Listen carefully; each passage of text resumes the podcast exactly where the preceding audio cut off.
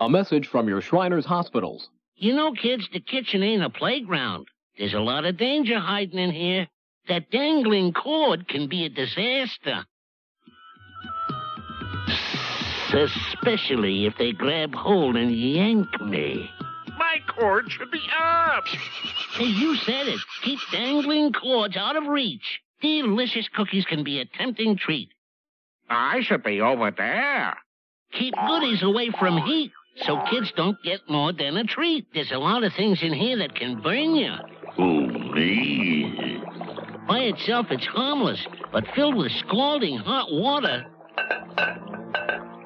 I just wait for a child to grab my handle, then. Uh oh, a really bad burn. So to stay out of hot water, keep those pot handles turned in. Who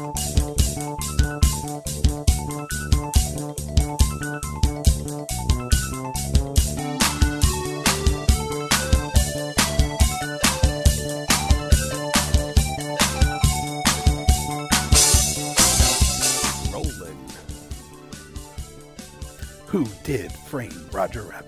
Tonight, an in depth investigation.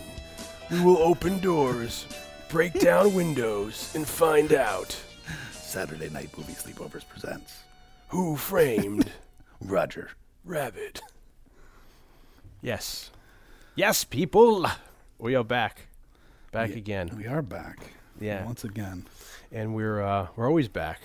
And then Whenever we never really go anywhere. we're never front. We're never always front. back. We're always on the back. We're, we're on the front end. It's a, it's the back end of the show. So we're here already. We're getting too old for this shit, Dion. I know. The staying up is for the birds. I can remember being like We're gonna start doing these at like 7 p.m. yeah, exactly. I can remember being like little and being at my grandfather's house and like I don't know, I was four or five, and I used to ask my grandfather, "When when do you get up in the morning?" And he'd be like, "I get up when the birds get up." And I'm like, "Wow, that must be early." But now it's like that's like when I like five or six, or I don't know, Yeah, my grandparents used to get up so early. you know. But you think that they you need less sleep as you're older. I guess. Well, my grandfather would sleep all day, so That's he true. slept all he slept all the time. You're doing like a lot of they do like a lot of that napping. he know. napped. he was a napper. yeah. But yeah, because like my mom, we would sleep at my grandparents' house because when I was growing up, my grandparents lived about a block away. Yeah, as we touched on in last week's Dirty Dancing podcast. So, uh, Not to drop anything. uh, so I would sleep over a lot, but I was always afraid to sleep upstairs, so I always slept downstairs where my grandfather slept. And but they would get up at like four, four in the morning. They're doing Yeah, stuff. like you know, making coffee, cooking breakfast. Well, where I live now, I live in an apartment building, and uh, a lot of the my neighbors are elderly, and I'll take be taking my dog out at like two or three in the morning for like the last walk or wee or pee and shit, and I hear I'll hear everybody they're up doing stuff. You know, the TVs are on and they're moving. So I don't know if a lot of people like may sleep with the TV or radio on, on or they're still doing stuff. You know, I mean, I I'm still kind of a night owl. How I kind of have like jazz hours where you know I work late, so I'm up late. But then Yeah. I now it sucks. I get up early anyway, so I'm only getting like you know yeah, I hear you. I'm like that too. You know, I, it's like for me, I don't know. It's weird. It's like I don't want to go to sleep because I feel like I'm missing the night. I'm like I, I hold out as much as possible, but then But I wake I, up. but then I don't want to sleep late because then I'm missing the day. yeah, exactly. I used to not. so I only sleep like four hours. yeah, I used to. It used to be to me like I used to love sleeping in, but now I feel so guilty sleeping in. You know that you're. You know, I get up at eleven. I'm like, oh my god, look what time it is. Oh, I'm, this is insane. I used to sleep like two or three. I mean, it was. Yeah, yeah. Jesus Christ, I'm not gonna let a kid like that sleep. You know. Yeah, I remember when I used to go to my dad's house on the weekends. He would wake us up at nine.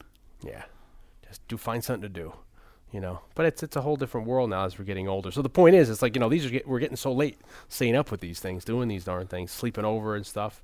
You know. start watching the movie, take a nap. And yeah, And then- but then you know what also happens with me is when I take the nap and I sleep too long, you wake up, I'm all like, uh, like uh, I'm all uh, what's the befuddled? I don't know where I am, and like it's I- dark. for some reason, if I nap, I sweat like crazy. yeah, you wake up and you're you're just covered, and you're like, what the hell is going my on? shirt's like I just like jumped in the pool. Yeah, you're like, what the hell is going on? Blood? Why is there blood all over my shirt? And you took an Ambien, you have no history of, you have no memory of committing a murder at two blocks away. But yeah, I, I- that's the problem. Is like I like sleeping. I'll nap in the morning. Like I'll get up in the morning and then nap for an hour or so before I go to work. But then when I get home or late, if I na- nap late in the night, it'll screw my whole night up. I'll get up and I'll be like confused and I'll be like crying. I don't know where I am and it's dark out now.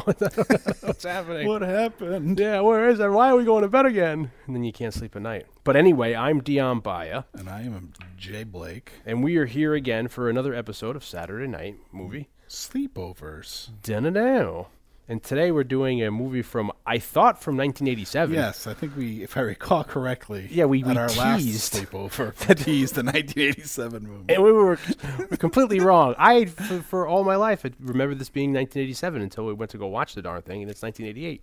So this is the 29th No, anniversary. You, cracked, you brought out the VHS copy. You're Yeah, looking, you're reading the back as Yeah. we're rewinding because you forgot to rewind it yeah, the last 20 time years ago. You know, and you're reading the back. You're like, holy shit, this is not 1987. this is 1988, and then meanwhile, the, the, the my reminder's busted, so it didn't it didn't pop up. So it's like, and we're, we're like, we're looking at the box like this is 88. We're like it's it's 87 though. What? I thought this was 88. This is so I got confused, but I have to admit that this was never my movie. I believe I saw it twice at the theater. this is the f- this movie is the first movie I ever saw twice in the theater as well. I believe I saw it twice at the theater. I think I saw it with like my mom, and then I also saw it with my dad. Sweet. And then I don't think I saw it until in its entirety until tonight. Yeah, you never. I think you're right because growing up, we've we've never when we when I brought it up, you kind of skirted the issue. You're like, yeah, well, yeah, yeah, right. yeah, I guess. You know, like I understand the. I think also like I wasn't that into those kinds of cartoons when I was growing up. Yeah. like I didn't really develop an appreciation for like Looney Tunes and uh, you know Chuck Jones has become like a big hero of mine as a director, uh, but. I didn't really develop that appreciation until later. So, as a movie, like it was never that big. I was never a, like we've discussed in previous Disney things. I was never really a Disney cartoon kid. yeah, So it was like it was cool. I saw it twice. I remember enjoying it, but it was like never my you never like revisited. revisit, go back Yeah. to check it out kind of thing. Yeah, for me, is I, I saw it twice in the theater, and then right around the time it came out, they they put on TV. They did like a big broadcast special of a special called uh, Roger Rabbit and the Secrets of Toontown, hosted by Joanna Cassidy, who's the girl who plays. Uh, Bob Hoskins' love interest in the movie, and uh, it was one of those mo- show uh, specials that, that came out in in um, promotion with the movie, so everybody contributed and all that. And we taped that thing, and I say it only maybe aired once, but then it uh, you could probably know growing up you had like say six or seven tapes that had six hours of stuff, and you just watched all the time. Yeah, yeah. So that became a staple. It was like And if I, I, had that, honestly, if I had that, Yeah. I probably would have watched that a lot because I always, which is like how my love for Yeah, wanting mus- to make movies, movies started magic. was because I always would watch how making to, like how to make you know making of special effects shows stuff like Yeah, that. and this thing was so fascinating to me, and this was like bookended with uh, I forget what I had like on the next part of the tape. I might have had like uh, like the, the Great Pumpkin Charlie Brown, or I had something. I forget what I had right after the darn thing. I'll have to think about it because it'll come to me. But like I just watched the crap out of that that one special and seeing how they did everything. Because again, this is we, we keep hitting on these movies, but this is completely pre CGI. Yeah, yeah. And it's like a it's another one of those love letters to like that bygone era that you'll never see again. So it was astounding to see what went into making this movie. And then it was also cool that the special had went such hand in hand with getting Steven Spielberg and Robert Zemeckis and even Chuck Jones and everybody to like be interviewed for it. It wasn't like an, an outside company going to do it. So that was also so embracing that they you know they're talking to everybody they even i think animated some stuff to Ro- for of roger rabbit to put into the special Yeah, yeah. you Well, they were trying to sell it because at Exactly. the time it was Roger Rabbit was like the highest, like the biggest budget for an animated feature Yeah, of all time. At like the, ever. So I think they were like, let's we gotta, You gotta put all gotta the sell stops in these you know. And it was also I, I don't know if it still is today, but it has a record. It was up to that time the longest credit sequence because of how many people were involved in that darn thing. You know. Yeah. Um, Now you watch it, it's like, you know, you don't even see any black on the screen. It's just like, Just- if you're in the movie words. theater, it's, just, it's like a spotlight you Of when all- all the animators. yeah. And it's all like you know Asian or Japanese or Chinese or Korean. I don't know. I can't. I can't pronounce anybody's name. I'm like, wow. We can't even pronounce like regular American names. I can't pronounce Smith or Jones, you know, and then you see like, you know, I don't know, Michio Kosen, and I'm like, oh, arigato jamasa, you know, and I, it's so it's just yeah.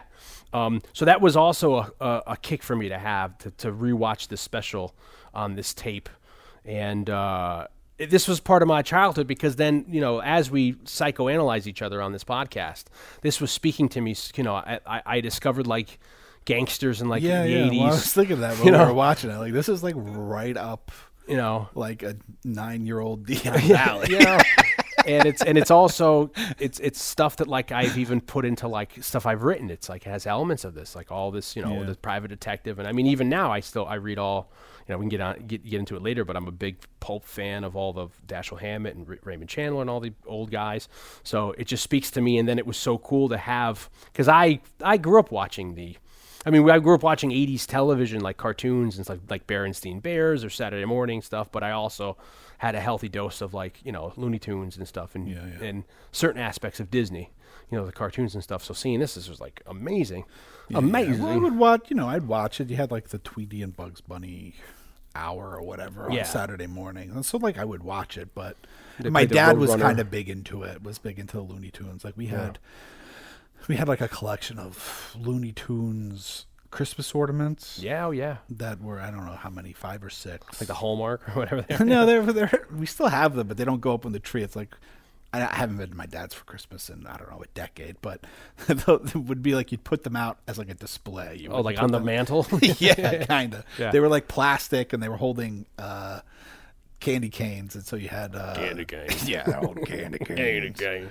Sorry. But you had like uh, Bugs and Sylvester and Yosemite Sam. Yeah. And my dad was always a very big Pepe Le Pew fan. Of course. And uh, so I think when I started to get into it, Chuck, I gravitated. Maybe I gravitated toward Ch- Chuck Jones a little bit. One because so many of the classic ones I remembered from a kid that he directed, but also Chuck Jones, I think, created Pepe Le Pew. Yeah. So, uh, and then you know, and the Roadrunner and and whatnot. So, but that was I didn't really get too much into that stuff until maybe college. I started to really develop an appreciation for Yeah. Chuck Jones and those things. But yeah, of course. I mean, we all grew up watching it, and I think that's like the funny. That's the interesting thing is like now kids. There might be now a version of it, but for the most part, we're starting. To, I think we're starting to get like the first batch of kids that are not growing up with like don't know who Bugs Bunny is. Yeah. you know what I mean? Like we all, it was on. Like Yeah, we yeah. all grew up with it.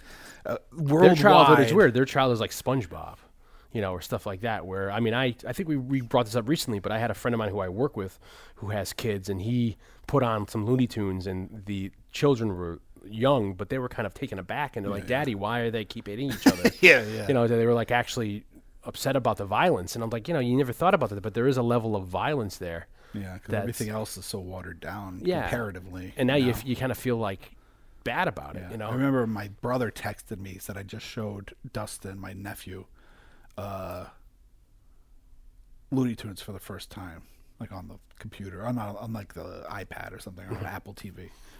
And he's like, he laughed so hard he couldn't breathe. Really? so then, so that was a because you don't know if, if kids would be bored by it Yeah, with yeah, it now, yeah. or would they even get it. He thought it was hilarious. You know, and, and that it- was kind of warmed my heart a little bit. It is good, you know, and because it's also some of them like you know you can't play anymore. Like say the stuff that had like you know Yeah. racist connotations, or the stuff where they're chain smoking or they're drinking, you know, and Well, remember, uh, I mean, uh, we're off already kind of off on a tangent, but remember when we were at college and we went to Coconut Video yeah, and we bought a Spanish yes, videotape of the Looney Tunes, and we gave it to our friend. and we gave it to our friend Alex, who was from Mexico. Yeah, we had a friend of ours that, that we grew up with who wasn't in the film program with us, but he lived a couple doors over for us when we were lived on the on campus lived on campus in the apartments, and we befriended him, and we all became friends, and we were drinking buddies. And he grew up in Mexico City, but then he, at a young age, maybe in his uh, 10, 11, 12, moved to where I live now in, in Westchester. In that because he went to the high school that I went to, uh, I went to that I lived, the town I live in, and. Uh, yeah, so he had, you know, he was great kid, very smart, and we went and bought him this videotape. I think I, it was I, it was partially, it was very small, partially a joke, and very largely uh, sincere. But it's a weird thing to just buy for somebody. We bought him a videotape that, but it was dubbed. It was a Spanish. it was so a like, oh, Spanish dub we- of it, but you know we were we used to was- call him Uncle Al. We're like, Uncle Al would love this.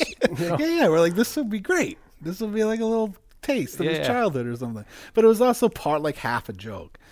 But then we gave it to him, and he was touched. 'cause He was popped- almost openly weeping. yeah, because he popped it in, and he's like, "These are the voices that I grew up. This Yeah. this is what Bugs Bunny sounded like when I was Yeah, he didn't kid." know Mel Blanc. He had whatever it was dubbed. And I remember going in high school, going to Italy for like the high school class. And I remember talking to our our tour guide there, Laura Donna, this beautiful, exotic Italian girl that, like, you know, a 15 or 16 year old shouldn't be, you know, ad- adhering himself to because of those exotic European ways. But I would, remember Casino was out at the time, and it was it was out in in in Italy where I was, and I was asking her, and I don't think she understood me. I was I was trying to ask her like, every time that you have say Robert De Niro in a movie over here, is it dubbed by the same Yeah, person? and is she couldn't was really- there a Robert De Niro guy? yeah, you know, because every time I, I try to do that now, while I'll watch, you know, I get the Spanish channels and I'll watch them at night if there's nothing on, a movie that I know, and I try to see, well, how does Clint Eastwood sound dubbed, you know, in Gran Torino? Eh, the- the diablo, you know, you know, you know, cabrone, you know. uh, So it's like, you know, I don't know, but it's it's yeah. So I, I don't remember if her, she understood the question enough. She's like, oh, it sounds like Robert De Niro, but I'm like, no, is it the same actor every time? So I guess in this case with the dubbed Looney Tunes, you would have. I mean, I, I- you would think they'd be doing it. This, you know, maybe they were doing it all at once in sessions, so it'd be the same people doing Pepe Yeah, Le Pew. yeah. I, I bet you it wasn't the same guy like Mel Blanc Doing all of them, Yeah, yeah. you know, and that's why another thing that I love about this movie is that it's just on the cusp to have Mel Blanc in and uh, Mae, what's her name, Mae uh, Questel, um, who did um, Betty Boop, if I'm pronouncing your last name right, and all these other Yeah, people don't who are, yeah, we don't pronounce anybody's name right. if it's right. more than one syllable, we apologize. yeah. You're lucky I could say Baya over here, my last name. But it, but that's another thing that I really loved about it, you know. And then, uh, you know, that adhered me very young to you know knowing what who who is Mel Blanc and who Chuck Jones is, and then getting behind the scenes of not only movies, but of the camera. And this could have actually been. This could be a movie that's like in my top ten as I think about these things because I don't really try to. Everyone, you know, a list of top five or top ten, and then it's always you know there's a hundred movies in there. Sure. I mean, You every know? time somebody posts something on Twitter and it's a movie I like that I genuinely love, I'm like, oh, one of my faves. But I say that about every, you know, movie. So, but I think about this. one of my favorites. Yeah, this is great. But when I think about this one, like I w- watching it with you uh, a couple hours ago, it was really like, wow, I I've forgotten how.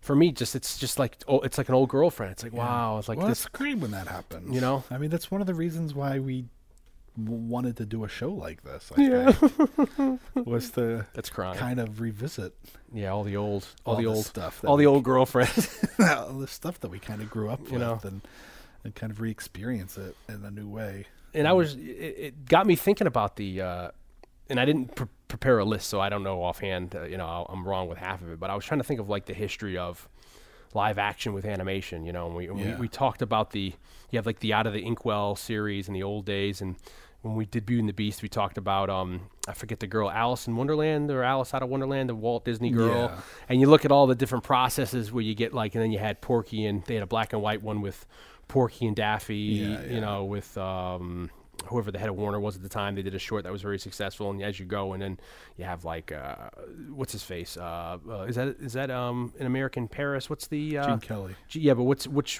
what movie is that from? Where he's dancing with um, what's his name? Is it With uh, Jerry. He does. He does one where he dances with Jerry, right? yeah, he does. And he- then there is that Invitation to a Dance? I can't remember. Invitation to which the one it Dance might be him with the pirates. Yeah, you know, 'cause or he does. the- He did a couple of ones where he d- danced with animated characters. um, you have uh, and then you have Mary Poppins, of course, which was huge for me growing up, you know, and that was uh, very big at the time. And uh, it, so it's you look at the evolution of how this was done, and then you hit this movie, and then I never really realized until I guess looking into the background of this movie that they tried to revolutionize how they did this movie, so it wasn't just two dimensional. Yeah, They wanted- It wasn't just like stand like a like watching a play. camera. Yeah, yeah, yeah. It's actually that they had to, they wanted to have the move the the camera move like it would in a regular movie. Then you'd have to animate three dimensionally the character how he would react in if he was in the the place with the camera being there.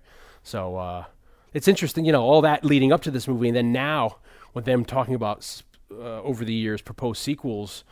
You, w- could you even do a movie like this again? Because you know you talk Not about this way. no, not at all. I mean, even if It, it would be CGI now. yeah, but even if they did it this way, as like a, as like a, like J.J. Abrams did with the last Star Wars, the last two Star Wars, like in trying to do an homage to the original ones, like maybe would it would people even care aside from us? Like would people go see it or would it That's bomb? question. I You know, don't know. I don't remember seeing Space Jam. Uh, I did see Looney Tunes back in action, which I really liked, and that had an element of this in it where it's.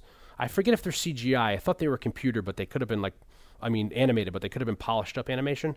But it's them. It's live action mixed with animation, yeah. and that was actually quite funny and delightful. If I you're remember into it was that, like Joe Dante did one. That might have been his. I don't know if it was that. Might was that back then? What was Because the, what's uh, his Air face Jordan was the the Jordan one. Space Jam. Because And Dick then I Miller think it- shows up in, and there's a lot of nods to like uh, sci-fi movies in, in, in the Looney Tunes back in action. Yeah, I think yeah, that's the I think that's the one Joe Dante. like you did. see like uh, this island Earth, the aliens show up. If I'm correct, you know, there's a lot of those 50s. Well, you know, it's perfect thing where you know we've been talking about this. Not, not a lot, but I think it came up with the Dirty Dancing one about how this idea of nostalgia, and you get that from, you see that a lot in the '80s and, and from those directors. I mean, Joe Dante clearly a big Looney Tunes guy. He, you know, Chuck, Spielberg, too. Chuck Jones makes a uh, cameo in Gremlins, and Yeah. of course Spielberg, because then Spielberg like did like Animaniacs, like presented Animaniacs and stuff. So you see all these guys that were embracing and and trying to rejuvenate like the things they grew up loving, in the same way that like Romero and Stephen King did f- with Creepshow. Yeah, you yeah. know, trying to relive their childhood and, Yeah. and, and, and kind of present it in a new way. I mean, I, it bec- nostalgia is, is not something that I th- I've thought a lot about in terms of movies until we started doing this show. I mean, I've always had nostalgia, but it was always like a f- like I, even before this, I was always joked that you know I have nostalgia for you know like junior high and high school, but not my junior high and high school. You Yeah. know, like the Max, you know, Bayside High Yeah, is what yeah, I have nostalgia for, or Not like the high school from the principal or Lean on Me. yeah. I mean, my nostalgia I have for Yours is like Sweet being- Valley High for and- being a teenager is like the movies, and that's why like I love Twenty One Jump Street. Yeah. You know, and uh, and so I've always had like this weird nostalgia for wanting to have my formative years be a movie or a television show. Yeah. But since we started doing the show, I started thinking a lot about the actual nostalgia that I have for stuff, uh, because that's what that's basically what we talk about. I mean, even when we were, when, even when we did a movie like No Holds Barred, which was a m- movie that neither one of us, you or I, had any nostalgia for specifically, but we had a lot of nostalgia for professional wrestling. yeah. you know what I mean? So even when we're not connected to the movie only because I hadn't seen it before we, you know, I, had I seen it then, maybe I would have been really into it, but I didn't see it till we did the podcast about it. And that might even be a judgment on the movie because that's one that I accidentally skipped over too. You know, it's not like I didn't want to see it. No, no, it's just, Just it was just not one Yeah. we grew up with. Yeah. So, uh, but you know, so much. The first half of that podcast is just us talking about like wrestling in the eighties. Yeah, I think Mike Vanderbilt was like, "Are you guys ever going to get to the movie?" we're like, "We're Did getting you guys ever start talking about this movie? we like to ease our way in, you know. But it brings up a point where you know we we've talked about directors and what directors like to meditate on in their movies, and like you know, say Romero talking about with the zombies and that zombies as a product of society, so he uses it as a mirror. Or, you know, uh, certain people like to have ideas like man, you know, Michael Mann looks at you know the the idea of the duality between the cop and the criminal pulling heists or whatever. They they're kind of the same, the foils, and it's like us here, we seem to be almost you know meditating on certain themes and i quite recently and i don't remember when because all these things blend into one for me these these episodes we do I know. I can't You know. even remember. like where what we're talking about and what we do but it's you got me thinking about the nostalgia the idea of people in the 80s doing movies bec- and and the the revamp of the 50s because they're reliving their childhood and it's like Yeah, yeah. now we're seeing that we're we're that age Well, even with Grease, we we talked a Yeah. lot about that with like Happy Days. And Yeah, you know all those Shirley all those television. those 50s shows, the 80s shows that took place in the 50s, or even like you know with the movie, the Universal Monsters and, and Monster Squad coming back. Yeah, or yeah. Dirty Dancing with the Well, you The know Blob, the you know. Yeah, all the all the movies they were remaking, the 50s movies they were remaking in the 80s. So now you see a lot of that where it's like 80s is big because kids our age who grew up in the 70s and It's 80s like, are, I, I think we said this at like a thirty, like cycle. thirty years. It's like a thirty years. So like in the late '90s and early odds, you know, '70s were huge. You know, c- and, and it was like the big like that '70s show or you know '70s movies. They did this the episode of v- VH1 the '70s. So it's like it's whoever's creating the- you know, media. they're- the new batch goes 30 years, so it's always this. It ends up being this cycle. Yeah, so now we're and it's that's kind of frightens me because it's like Jesus. When I was in the '80s, in the '50s was only 30 years ago. It, it seems so far away from me that removed. But now, being in the teens, I know. and you think about the right? '80s as 30 years ago, it's that's the same. When you think know. about when they announced that they're finally, it looks like they're finally going to do the Escape from New York movie. the remake or re, The re- like a re- revision like or a re, you know, like a reboot. like a remake reboot thing, and everybody's like, oh, you know, because there's this mentality of now that we're old, that we look back like that wasn't that long ago. Why would you remake that? But you think about like when the Thing came out, in John Carpenter's The Thing in like 1981 or 82. Like it was from the 50s. Same you for? Another World it was was like the same amount of time. 50, yeah. When we were kids, we're like, wow, it was black and white. brand and new, was- you know. and even like, yeah, you're talking about Invasion of the Body Snatchers, which is what like 78 or 79, and the the first one was what 55 or 55 or 56 maybe. So that's not even 30 years. Oh, maybe it is. Actually, no, it's 20. That's 25 years maybe or something Yeah. like that. So it's like not not even, you know. So it's it's interesting that we how we like perspective changes. yeah, your- especially our you know you you learn about you know wisdom is hindsight or whatever the hell that you know whatever the, you know, whatever the fortune cookie yeah says. whatever those those uh those uh what do you call those things are oh, I forget the name of it you know every, the, the, all the sayings it's like uh it's weird now with age be, we get this wisdom of like you know it's almost like a uh it's unsettling in a way you know that that you, you know so us here on this show when we're reliving these movies Yeah.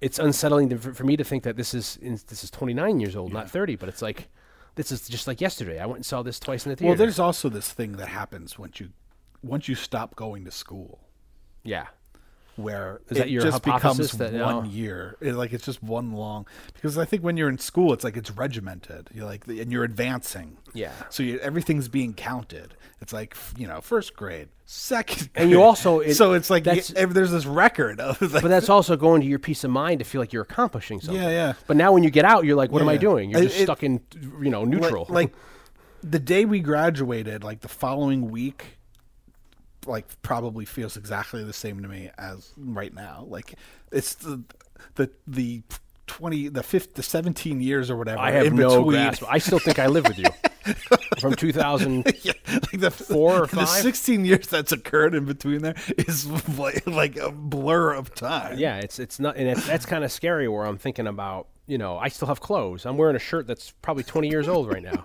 You know, I still have stuff in my closet that's from high school. You know, but that's there's other people who are, you know, know. they throw everything away. They don't like to keep. I'm a hoarder, As so it's keep like, plugging, come August, Dion and I have been friends for twenty years. and, and then that is But it does feel like we've that's longer. like yesterday. That's longer than we were alive when we met. Yeah. Fucking figure that one out. Whoa, man. oh, dude. But That's crazy. So that's this August, but um, w- now we're doing 1988's So now we're traveling way back to Yeah. 1988. to, to, to Who Framed Roger Rabbit, which was has an odd um, story, which I don't even know where to begin with this thing, but it's a movie that they shot like in 85 or 86, and they needed what like 14 months of post production. Yeah, because of the animation. Yeah. Unbelievable. So um, I don't want to, I guess, end the cast now, but so you, all right. yeah. Good night, folks. That has become that's become the running thing. Yeah.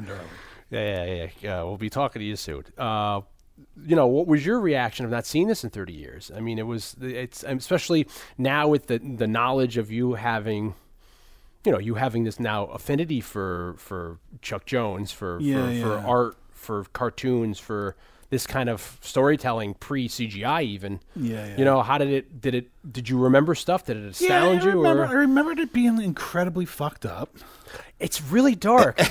you know? and it delivered on that. It is pretty messed up. Um, And that's why they had to release it through Touchstone and not Disney. But yeah. I don't know. I, it was exactly kind of what I expected it to be, and it really was. What was we were just talking about? Maybe it was with Wayne's World, where I was saying I was. There was like a lag time, or I was. Oh, I, yes. I was like I was you know thirty seconds ahead of the movie. and you were remembering jokes. like oh yeah, this is gonna. He's gonna say this. That's gonna happen.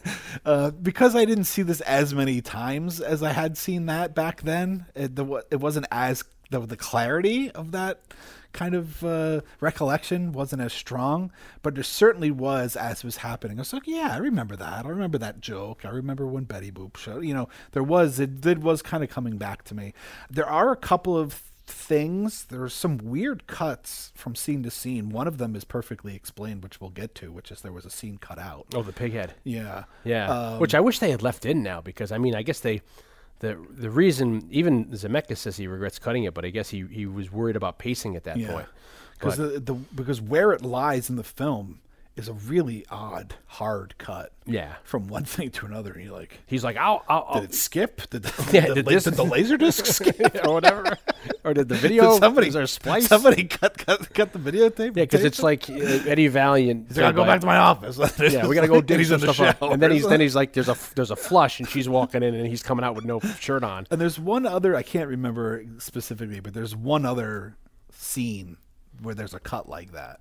So it was like, wow, that's weird. Yeah. because you're just not used to seeing that kind of storytelling. I don't know if it was a, if that's another instance where there was a cut scene and that's why it's odd. The other thing I found weird, and then you and I kind of watched some of the special features and the documentary that you were just talking about after. But one of the things that I did consciously take notice of and actually not like is this idea of them trying to make them seem three dimensional in the three dimensional space. Yeah. By using shadowing and stuff. All this stuff that ILM ended up doing. yeah, like Yeah. on Roger and stuff, Yeah. trying to make it seem like he was a three dimensional character. Because to me, it's it, I found it very jarring because you're so used to seeing cartoons without that. Yeah. So when it's on there, it was it was like that's that's weird. So it's for them for them to actually be a three dimensional, Yeah. almost like a Muppet. like all the shad like they would put shadows and try to contour the shadows so they looked like his arm looked round Yeah. as opposed to you know just a flat two-dimensional thing it- and the light would have. you know you're not used to watching cartoons with at least with, these not with a- style. yeah like at least in our youth Yeah. watching the c- cartoons with an attempt to do realistic lighting and shadowing on, the, on them. You know everything is just kind of a flat two-dimensional image. So to try to add like cartoons don't have shadows like that. So to me it was very odd to see them Yeah. you know on the characters. Uh and then when and i didn't even know why. I was like that's so weird and then when we watched it and they explained what what they were attempting to do and i was Yeah. like oh okay it makes sense And then at the time, that but was not like, knowing that was the attempt i found it very jarring yeah. almost. I guess at the time that was like the forefront of technology. So that was them trying to add their CGI or the. Yeah, uh, yeah. But you think about the layer we've talked about a lot of times before, which we talked about a little in depth with the Beauty and the Beast. Um, Disney podcast about the optical printing. Yeah. And you think about uh, they, they said that at points here with there were so many elements in a shot that they'd have like I forget what the number is, but they'd have like over a couple hundred elements, and they'd have like eight feet high of elements they're shooting down. Yeah, For an yeah. optical, you know, you have the amount of light you would need the to- clear plates where you have one plate be the live action, the second plate be the animation, the third plate be the shadows, the fourth plate being the this that, and then you have all these effects, and it's like you know you add them on, it's like a pancake effect, and it's Yeah. it's Well, amazing. it's amazing how clean. I mean, maybe it's been cleaned up since. Yeah. But it's amazing to see how clean the image looks knowing that.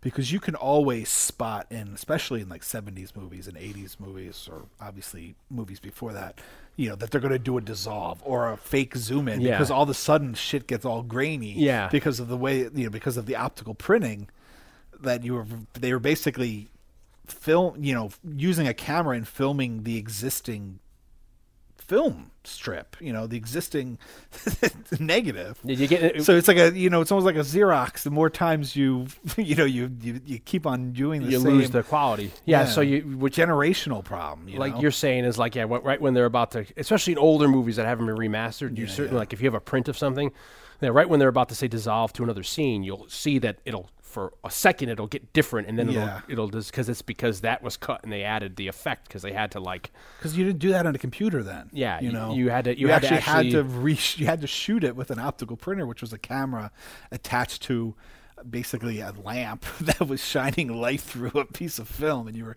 and you were like projecting that film into the camera. And so you get a little bit of a generational problem. So the fact that this movie looks so nice, yeah. Like I said, maybe it's been cleaned up since then. And and, be a- and as a kid, maybe I didn't notice. I, you know, I didn't know back then. It could also be that you know you have. Um, I guess it wasn't really Disney stuff, but you have Amblin and ILM. yeah, I really mean, clearly you have you know, know, the best the people in masters. the business Yeah. doing it. Um, they they said they had up involved some up to hundred uh, individual elements in certain scenes that they're adding on there, which is insane to think about pre CGI to have like we're saying this layer cake effect. But all this stuff they did here is just to me it's just mind blowing that like like like the, the the elements of them fabricating like robotics. Yeah. You know, I mean, it's one thing if you're a special effects guy and you you know you're making prosthetics for like a werewolf or something, or like uh, you know a bullet to the head or whatever. Yeah, yeah. But then it's like your job is to then devise a way to have a animated baby smoke a cigar Yeah. and have that be a real a practical you know and what do they do to devise a very nowadays i guess it's rather crude it's just a robotic arm that has uh, you know i don't Yeah. know 18 or 20 points of articulation Yeah, yeah. You know, and, and- it's being and all the and like it's puppeteers, And which is yeah.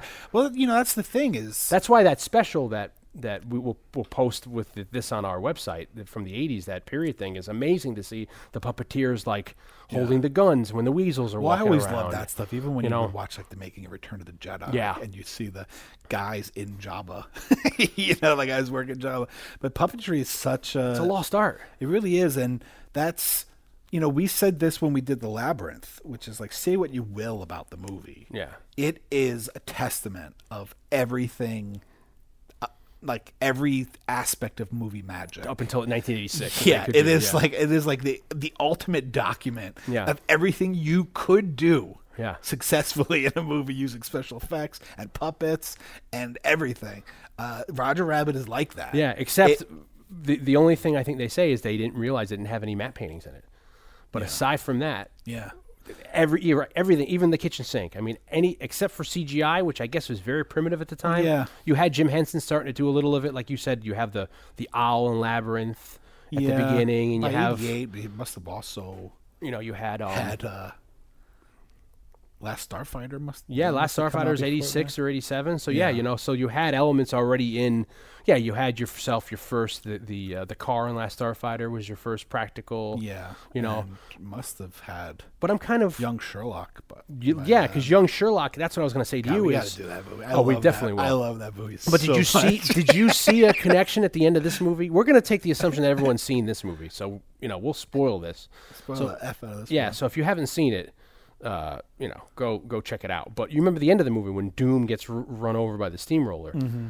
I, I- right when we saw that, I, I was like, that to me is completely out of um, um, Young Sherlock when the the guy they're tripping on acid or whatever. I forget. how- Yeah, yeah, And the the uh, the thing comes out of the the church. Oh, yeah, yeah, yeah. Two dimensional, and to me it was so like, oh, we just did that two years ago. Let's just do that again. You know, you know what I mean? Alan Silvestri might have also done the score for Young I think he did, yeah, yeah, and that was maybe the connection because they must have just got off of that. And that was what Spielberg did he direct that or He, he, produced it, I think. You know, and it's another testament of what I don't think this movie would have came off as good or had everything uh, the elements in it, like the people and the the the other the all the the pre-existing animated characters without Spielberg like walking Oh, around yeah. and well, you know. look, you know, we uh, it'll be hard, I think, for some people to realize, but when we went to film school, there was a very anti-Spielberg sentiment was so pervasive. amongst many people.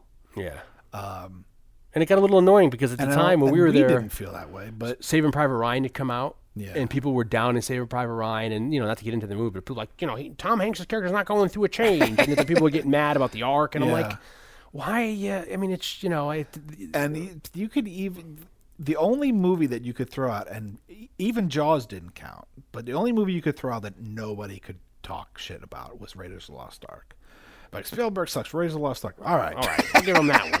Fuck all Well, Yeah, yeah, yeah, okay. Then He gets Nobody can. Nobody can. Because Nobody. that's another example it's of a perfect. You know, it's like Back to the Future. It's like it's a great. How can you knock? Um, you know, But so uh, you know, it's very interesting having gone through that, having people trash Spielberg. like sitting in those classes. Well, that was the cool thing to do at the time. Yeah. people were going in and they were knocking, you know, the because they wanted to instead f- focus on French New Wave or uh, indie movies. But or, you you think know, about, you know, this is this time period is Spielberg at his height of of uh, money in power, basement. You know, Yeah. of, of, of, of power. Maybe not. You could argue not creative height, but in terms of having his name, you everything. know, open doors for Yeah. any, you know anything. Uh, by then, you know, obviously he done had done Jaws, which just recently I think is uh, celebrating an anniversary this week as the one actually this is posting pretty soon. So uh, Jaws just kind of had a big anniversary and then got rid of Lost Ark. Uh, but then, you know, he had produced so many of these now classic nostalgia movies from Goonies to Poltergeist Yeah. even or Gremlins and He directed E.T. and then he uh, with Goonies was out at the, around this time. Twilight Zone the movie, which is a whole other story that we can't get into. Yeah, not right now, but he, he had a hand One of these that. days we will get into that. Um, and he was doing so much with them with Amblin. yeah. You know, and he and he I and this is another thing which I was trying to rack my brain because all these conversations we have turn into one big mind of mush. But we were talking about recently could have been Batman the animated series podcast where um uh, Spielberg wanted to do something animated, but they couldn't get him on board, so they sold him on doing the Animaniacs. Oh yeah. You know, it was like he wanted to do something and they were trying to get him to do this, but then he instead went and did the Animaniacs instead, or that How I Spent My Summer Vacation, that Animaniacs made for TV movie or something. Mm-hmm. Yeah. So he was, around this time, he was really into the idea of animation and doing, you know, I cartoon mean, think stuff. about what a great position that is to be in. Having that success and that say to be like, I want to do a fucking movie on your anything you want to do. I mean, where I know? think where Dion's going with this is the only reason why this movie got made in the way that it got made, uh, and I'm not even talking about the technical aspects of it. The fact that you have so many different animation studios willing collaborate. Yeah. to collaborate and use their characters together to have Bugs Bunny and Mickey Mouse in, in the same frame. in the same frame which at has the never, same time. never happened to since. have Daffy Duck and and Donald Duck have like a piano duel. They're, they're- who knew that they were vaudevillian? Uh, you know, they had a vaudeville uh, like like uh, uh, uh, Fisher and Marks to or have Luke Dr- Costello, Abbott Costello. to have like droopy, you know, dog, whatever. Yeah. Uh, the only reason why all this happened is Betty Boop and all these people. Yeah. The only reason that even occurred was because Spielberg went to these people. They and knocked like, on hey, doors." It's me, Steven Spielberg. Yeah. Why don't you do a movie? And we you end up having 140, 140 pre-existing animated characters in this movie, and then on top of that, he couldn't even secure uh, Heckle and Jekyll, Mighty Mouse, Superman, Popeye, Olive Oyl, uh, a whole bunch of other people that he just couldn't get.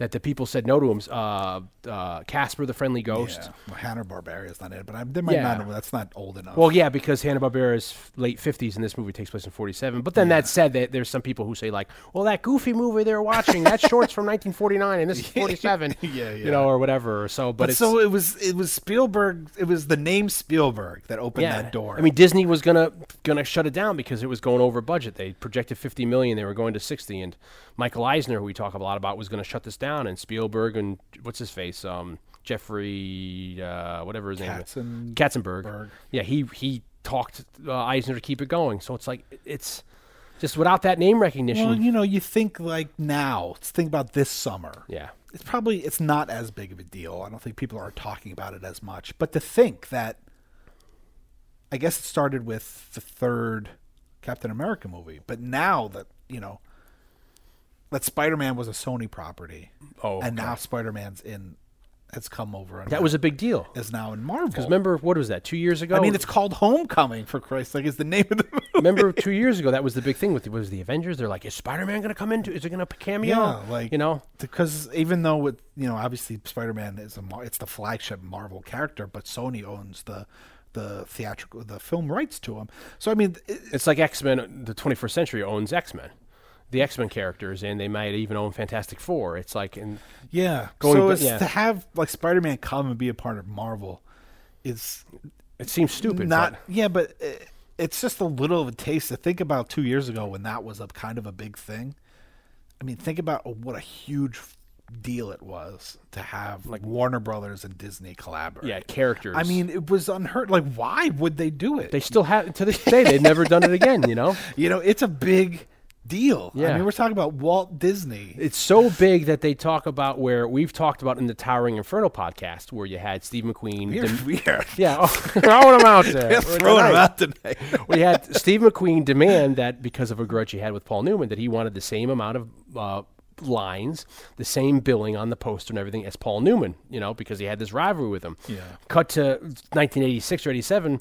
Disney and, and Warner Brothers was like Daffy and Donald need the same amount of screen time. They need to be have the same amount of lines almost. Yeah. One can't upstage the other, Yeah. and that's how it be was. Equally as talented piano yeah, exactly. So it's like it's amazing to think that like that's that you know you take that real life situation with, with McQueen and Newman and you bring it to like 10 15 years later and it's like two animated characters or you have people in back rooms with cigars like yeah he needs to have the exact same lines see and you know that, co- that that boardroom yeah that we're always smoky that smoky boardroom you know and, and that's just astounding to think that that is you know It's my uh, porn name also. What's- Smoky Boardroom? smoky boardroom that's really good mine's like uh, Well, that that's actually a perfect name for dan- Morris for, for- Rosedale. for, Dirty Dancing. I was talking about how I cut. oh yeah I keep cat- thinking of your your the your as uh, the Catskill comedians that I make. Uh, Wait, wait, but Fatty yours was Bulges. yeah, Fatty Bulges who survived the sex scandal, and you had like the uh, the Hamaklish, not Hamaklish, those was- two guys. It was uh, Uh, Schmaltz Herring, small tearing, that's it. but uh, Smoky Boardroom. That's another Boardroom. good one. that is a really good one.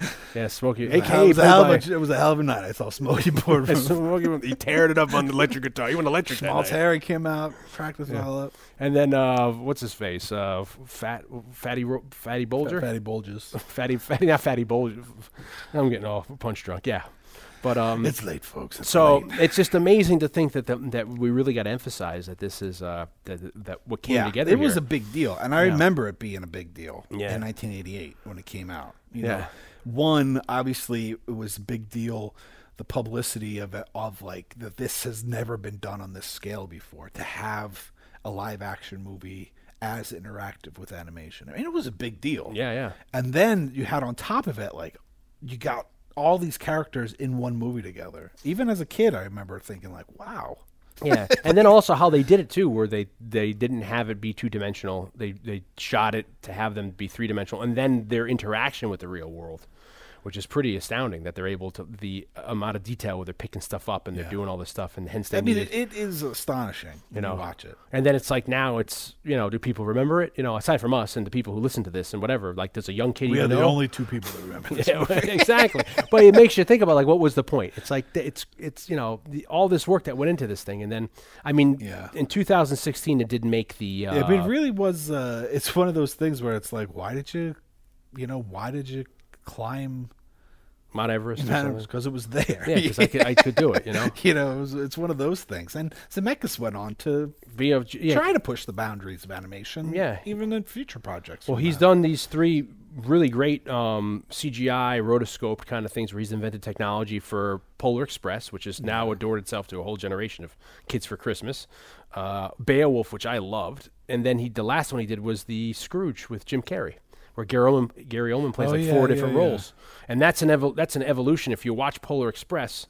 And then each one, you can tell the techno- you can see the technology improving, you know, to now, and that could that's like a future if you watch Beowulf, the lead person is played by Ray Winstone or Ray Winston, however you want to pronounce it.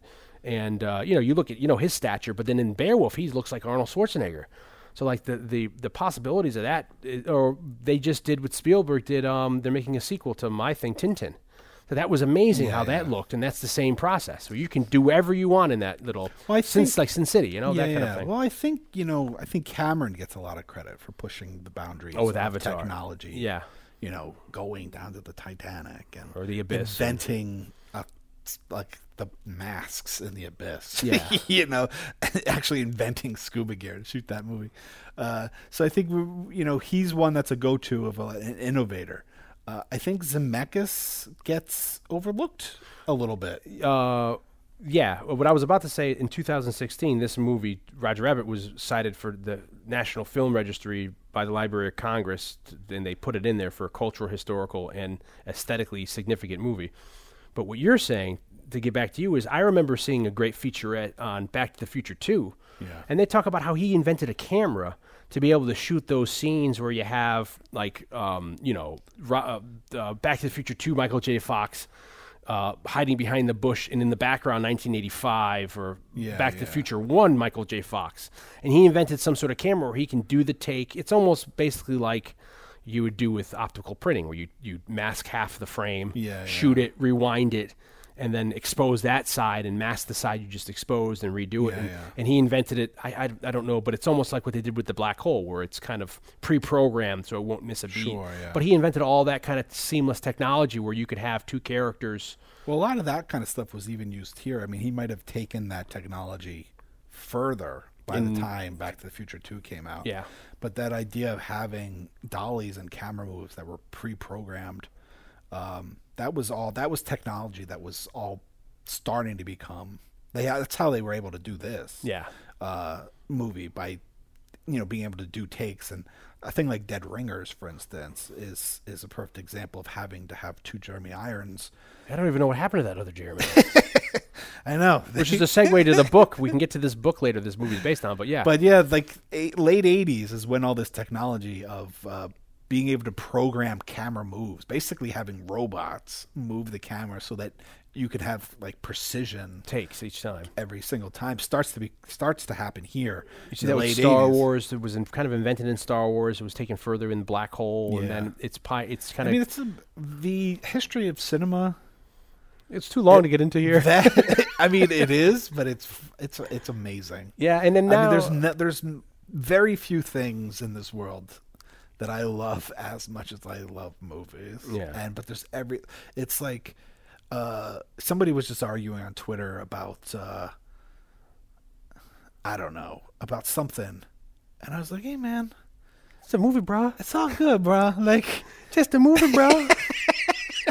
Like just just love them, man. Put the Twitter down and just it's a movie, bro. they were complaining about something. Oh, it was how uh, it was. If they were angry about Rockies two, three, and four and five because one, Rocky one. First Rocky, Rocky Balboa, and Creed is such like a beautiful trilogy, and they were angry that there was these other movies mucking up. I'm like, hey man, let's leave Rocky. First of all, let's leave Rocky alone. Yeah. Second of all, It's had a hard life. like, you know, I I- I've come in my in my old age, my oldish age. I've I've really just in, I've become a bit of a pushover, and I just I don't have time. You I say think this I've in- said, I've said this in Teen in the Teen Wolf. Wolf, yeah, you said this. You don't have time for this. These. You know, and I said I said this to the guy on Twitter. I said to me, it's like. I just love movies, Yeah. you know. There's movies uh, there's movies I love more than other movies, but I don't have time to like hate on movies anymore. You know, it's just it's just it's, they're all such a it's such an amazing, beautiful thing. Yeah. And when you see a movie like Roger Rabbit and previously discussed Labyrinth, when you see how every aspect of the medium is coming together yeah, in like this harmonious, like beautiful way yeah, in a way that's never been done before, in a way that's never going to be done again. Yeah. it's it's it's it's it's beautiful. it's beautiful, man. it really is. And to think about like that, you and I could just sit here and, and waste 15 minutes talking about like pre-programmed camera moves and the like beauty of it, and the history of the technology. Don't you understand, man? But we don't even really know that much about it. What are they gonna say about it? Is he a kind man? Is he a wise man? but uh, you know, I, I, this movie, uh, yes, entertaining and everything, but that was the big takeaway this time for Yeah. me. Was like, wow, it was like, wow, like look at what they did. I mean, they had a guy in a car driving a cartoon car down the road. I mean, it's just all the crazy, you know. you know, and I, having spent the last f- three or four years like really focused on music as being this aspect of cinema that uh, is maybe underappreciated by a lot of people or not talked about as often as maybe it should be. But knowing that music is just one little element of this huge thing. Uh, when I talked to all those composers for my book, um, Scored to death. that that was the thing. It was like they all know their place in the team. They're all like, I, my job is to make the movie better, and that's like there's you can't have ego about that. Yeah. like I'm here. I'm a supporter character in this team. I'm like I'm the support team of the director, and we're all here to like bring a pro- bring this thing together. You know, hundreds of people. You know, 14 months of animation to make this thing. Uh, it's just it's really I, I, I think um, one of the things I watched on the making of this, Silvestri even says in this movie specifically, he says what you might have said before or you've quoted is that like you know when I'm not noticed, then Yeah, I've done a good job. You know, in this movie here, to me, when they talk about the soundtrack specifically in this movie, this soundtrack is insane. Where you have, it sounds so much to me like a Zemeckis and Spielberg movie, that lofty John Williamsness of it or whatever. There's definitely like a, you know? a very Silvestri, like yeah. Back to the Future. that big, you know, big. You have a whole big orchestra, but then also it's like there's elements of a film noir. You have elements of straight up jazz and, and improvisation. Then you have elements of the wackiness of a traditional Looney Tunes Disney cartoon, uh, short of, of the 40s and Yeah, yeah. 50s. It's so funny. And have that all flow together to be one coherent soundtrack is amazing. It's so funny because watching it now, being a little too uh, aware of music and movies, maybe like when we talked, I think we've obviously talked about at some point when you go to film school. Like sometimes, in a way, it kind of ruins Yeah, movies for you you in a long it, yeah. time, and it's taken Because you end lo- up self analyzing it all it's taken a long it, yeah. time for us, for me anyway. I, I can't speak for DM, but for me to be able to watch for this podcast movies and, and, and abandon that Yeah. and just watch them, you know, trying to be a kid, little boy goggles on. rewatch them for the first time, kind of thing. Uh, I there are the the, the Silvestri Spielberg Zemeckis type stuff in this movie. I really like, but on a whole, I found I didn't love the score. Yeah. Uh, I didn't love the jazz stuff, and it has nothing to do with the quality of the music. I think it has to do with recording of the '80s. It was so '80s With the saxophone and all that kind of. Yeah, it has that element it of. sounds so, even though it's it's jazz and it's it's trying to be music from it's like 80s jazz. from the or- 40s. Yeah. uh, just the production values of it sounds so jazz. That sultry saxophone. Well, it's like every blues the- album from the, from the from 80s the from yeah, the from the from the low budget. You know, not talking about like the Steve Ray Vaughan stuff, but from the '80s, '90s, and on. All the blues albums have like this really bad production sound. You can tell Uh, it's it's just era. like it's just it has a certain there's a quality to it. Yeah. Uh, the jazz and the, the jazzy stuff in this movie had uh, a very specific 80s feel to it. And Yeah. I don't even know so much it's it's the instrumentation or liter- literally just the the tech the recording techniques of that time. Uh, so that I found jarring. Uh, but I think m- my you know my ears are a little more sensitive to that kind of stuff than most people. Well, it's interesting when you take a movie, a period, oh, and I'm sure we've talked about this before as well, where you talk take a period movie, uh, an '80s movie that takes place in the 30s and 40s, but it's so '80s yeah, yeah. that it that the, the the culture of the time bleeds over, you know, and you Yeah, yeah. have that. Well, even we've talked about this with with Dirty Dancing, how like yeah, you know, like that. You have the '80s how, songs. how you Swayze know. has like a, a mullet, and they they actually have 80s songs. Yeah, in, yeah. in the movie. Uh, and the other thing was, and again, I think it's more about how things were being produced then than the quality of the actual music and the and the instrumentation and the comp- composition.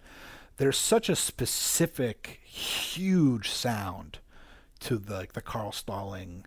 Uh, stuff for the Looney Tunes and The composer who wrote all the Looney Tunes stuff. like all that music. It's there's just it's like a it's it's like the Phil Spector wall of sound of orchestra music. of the you know, 30s, It's- 40s, and there's such a specific feel to it, the way it sounds. Not even just the music itself, but the way that music sounds, uh, and then the lush Disney stuff uh, that having not having that aspect of it if it it it made the soundtrack fall flat for me. See, I wonder now. and then it's nothing against Silvestri because Silvestri is one of my favorite. I wonder composers. if that has to do with management because they talked about one of the things in this movie they were having problems with is a lot of these companies when they came together. I think specifically Warner.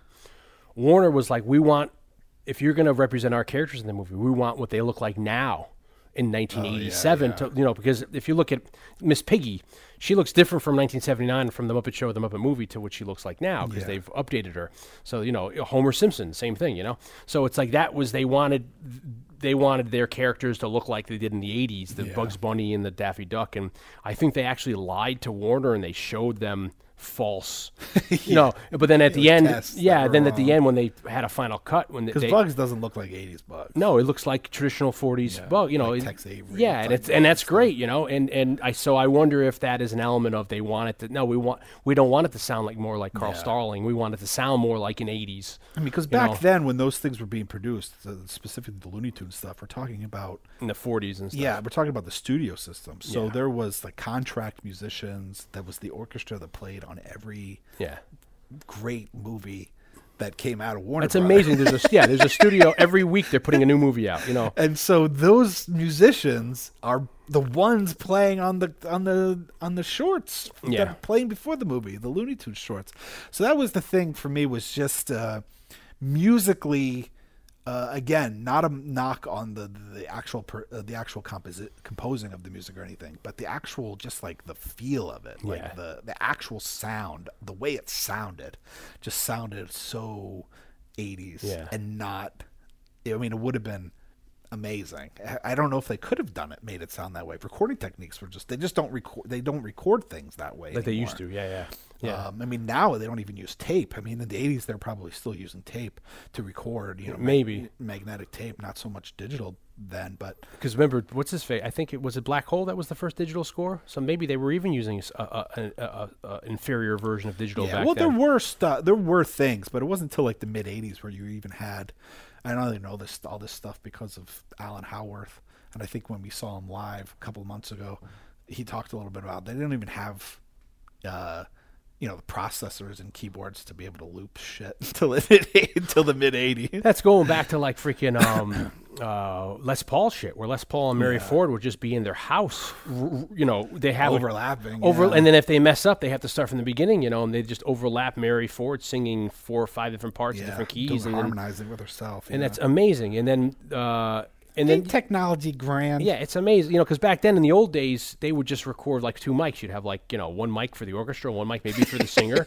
Yeah, maybe so, yeah. maybe the singer wouldn't even have a mic. Yeah, you know, hear like the you get like bootlegs. Some some have even been released of like you know Sinatra radio shows. Yeah. you know, and it's like it's it's all bleeding over and stuff like yeah that. because and- there was only like two room. It was You know. Sinatra singing it to a mic, and then you had like one mic. and everybody for everybody else. Yeah. You know, and we, we even have jokes about where his Sinatra's like, yeah, you- you're playing too loud. I can hear you over at CBS. Christ's sakes, you know, because Blake and I have some Sinatra bootlegs, which are hilarious. But anyway, but but um, the soundtrack for me, which is amazing how it is all over the place. Yeah, the- yeah. You know, you have like you know the Oh sure, the yeah. I a mean, film it's a weird horror, you know, and it works. But I never, as a kid, I, it, I never noticed it being out of place. You know, in the Yeah, yeah. scene where it's supposed to be sultry with Jessica Rabbit, it is with that saxophone, Sure, and then yeah. you know when it's supposed to be dark and, and brooding, it is, and then when it's wacky, it is. But it's just, uh, I guess it's another testament of you know the, the this movie itself, and like you said, it's a dark movie.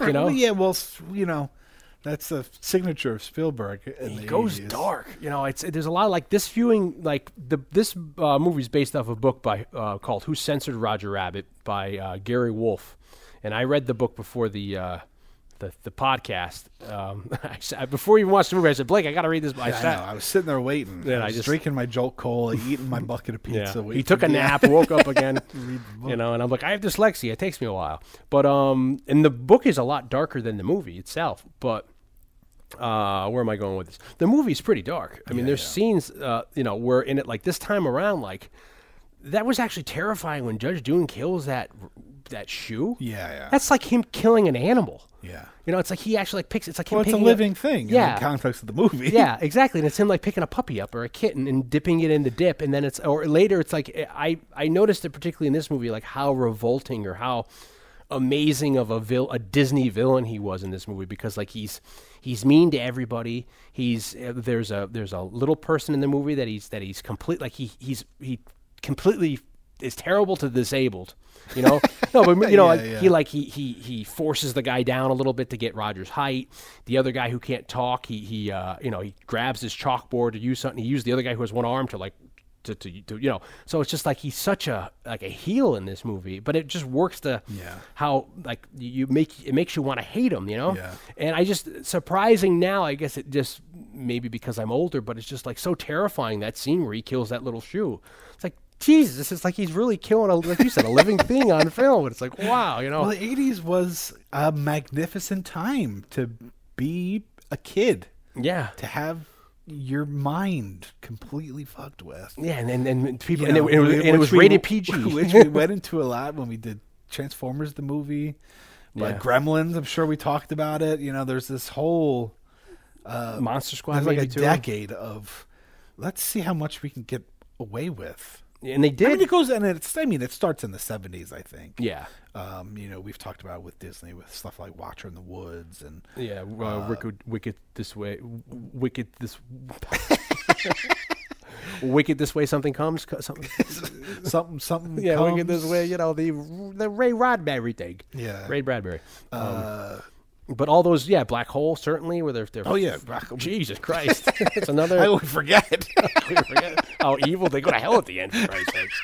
Then they're like, maybe we should not do this anymore. We're freaking the devil, Max Devon. You know, it's just like they have these really, and that's just Disney on the face of it. You know, and you have you have all that kind of stuff in the '80s where um, I talk about where Return to Oz. Return to Oz is Disney too. Well, basically the plot is she's she's she's getting ECT, and that's what provokes her to go to Oz again. They're giving her shock therapy. You know. It's very uh. With, with a robot that that's a smile and a hat, you know. a Twin. Pe- There's a not Twin Peaks. There's a There's a Quantum Leap episode where. Oh, don't that makes me cry. Yeah, yeah, that episode's a two-parter where he's where he's he's going through everybody. Yeah, yeah. He's he's so good. Oh my god! Scott Bakula is so good in that episode. And they have to like Sam's yelling, and Sam can't. They, they bring Al. Al. Al's yelling, and they bring the other girl in, and he can't hear her. you need a shock. yeah, you got a shot, and he's talking to Sam as the, the, the kid with Down syndrome. He's like, I don't want a Yeah, shot again. He's like, you gotta do it, Jimmy. I was like, I'm crying.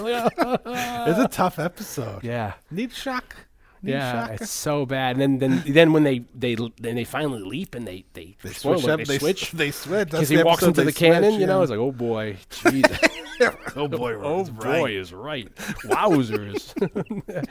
uh, but this, um, Fell apart. yeah, kind of leaping how, how, how crazy it is.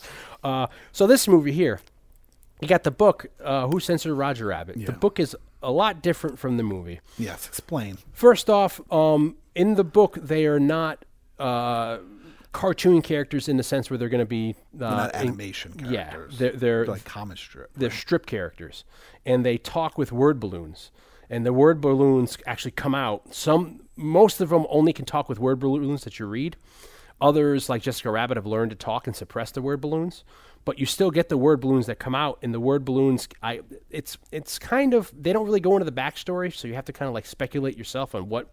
But you could take the word balloons and they keep them, and you can, you can and they don't really dissolve or go away, so you can frame them, put on your wall, or they can float away, and they uh, can also do this thing called make a doppelganger. So, say for uh, a stunt, silly putty. yeah, they put up silly putty, you know. they, they rub it on a newspaper and they're like, that's me. But they're able to, like, say if they're going to do a dangerous stunt, they're able to make a copy of themselves that'll only be last uh, a couple hours or a couple days so that they can do the dangerous stunt and then that person will. convoluted. I- It is and it isn't. And that's the big thing with this with the book is that they it's and they can make these doppelgangers, and these doppelgangers can do the the stunt or whatever, and then they'll fall apart afterward. And you get a little of that I noticed in the movie because, uh, you know, like if they hit Roger over the head with a frying pan, he sees stars or he sees Yeah, yeah. birds. He's he is generating. Yeah, yeah. He's So like, yes, that's not supposed to be stars. yeah, and he's birds flying. yeah, yeah. Joel Joel Silver, that cameo he has in there, where it's like, yeah, and he can't get stars, he's getting birds, he's getting whatever, and they're inventing that. So I guess that's a little of it, the doppelganger, where they're creating these things out of this space. But um, also in the book is it's it becomes more of a class issue, where it's the the tunes were. To my best of my knowledge, they never talk about anyone animating or creating these things. The tunes have been around forever, and the tunes almost become every minority that has ever lived on the earth, where they talk about in the old days they brought tunes over from China to help build the railroads, and they called them like yellow tunes. Or when they first got to America, there was native, there was Indian, you know, Native American tunes. So to me, the best way I can describe it is the tunes in the book are almost treated like, say, Muppets are treated in the context of Muppet movies. You know, the Muppets are the, uh, uh, a human person never unless it's for comic relief when they break the fourth wall, they never say like, "Well, I'm talking to a Muppet." Yeah, it's yeah. just associated your talk. So that's kind of how the tunes are. So it's never ever thought of like someone's drawing it and coming to be. Sure, yeah. So it's like they've always been there, and there. And then there's always like it's almost like you see in this movie the class system. You know, where like uh, you get a little of that here with the you know the tunes only or, or humans only that kind of they look down upon upon. Uh, so there's that element of the book, and then as well, it's you, he Eddie Valiant. You have the three, uh, actually four uh, core characters are still there. You have Eddie Valiant, you have Jessica Rabbit, you have Roger Rabbit, and you have Baby Herman, and then everybody else it doesn't show up in the movie. And it, it's a completely different plot. Where the book is, like I said, it's who censored Robert, Roger Rabbit. And I don't know if I should go into it too much because if I suggest people, if you're a fan of the movie, should go read it because it's really good.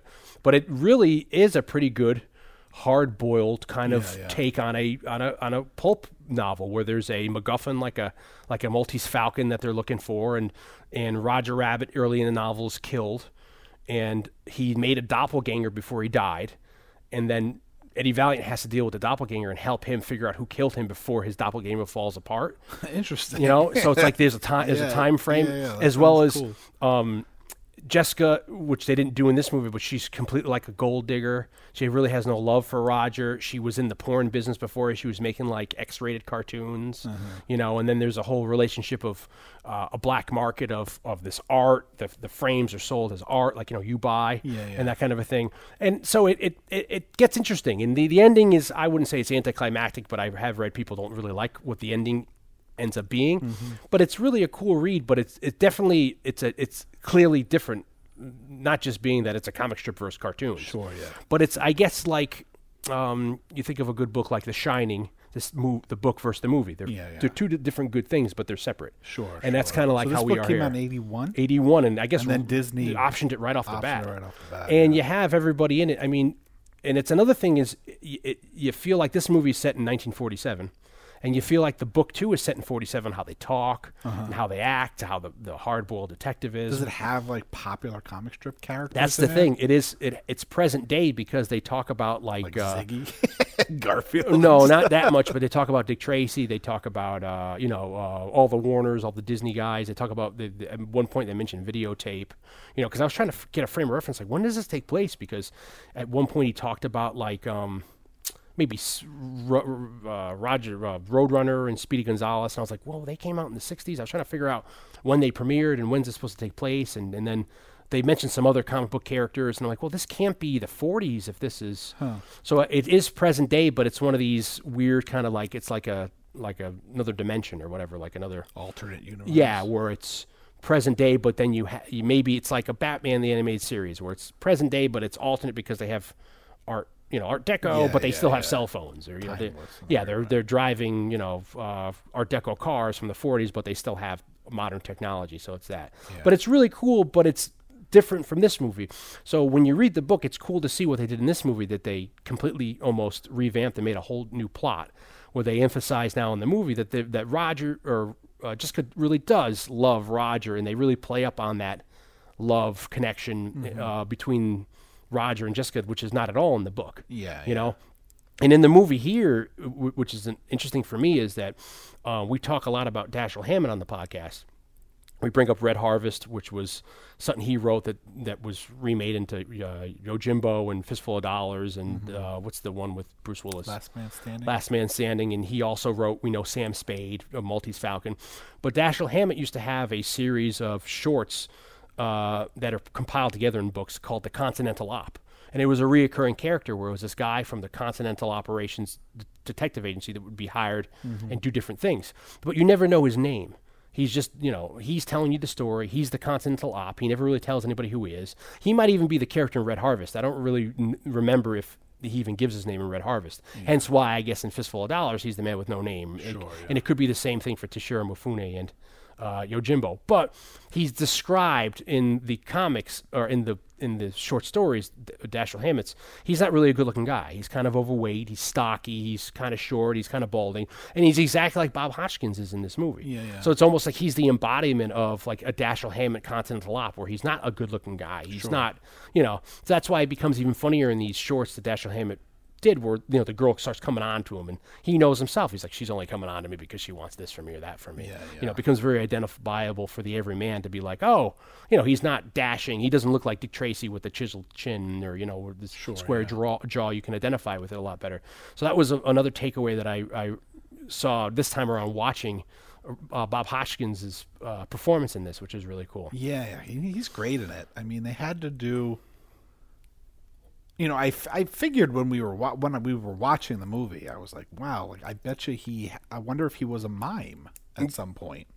And then it turns out that they ended up having Them all go to to mime go to school. mime school to, learn it. to learn how to like because basically as they keep they say over and over again they were basically shooting an invisible man movie Yeah. and everybody was was interacting with nothing They were calling it, yeah, like an invisible I mean, man. it, it, it, sometimes you get the robotic arms and stuff that we were talking about. They're holding the cigar or whatever, uh, and then they would just animate over that. But for the most part, they, it wasn't even like they had the CGI like tennis ball like eye line.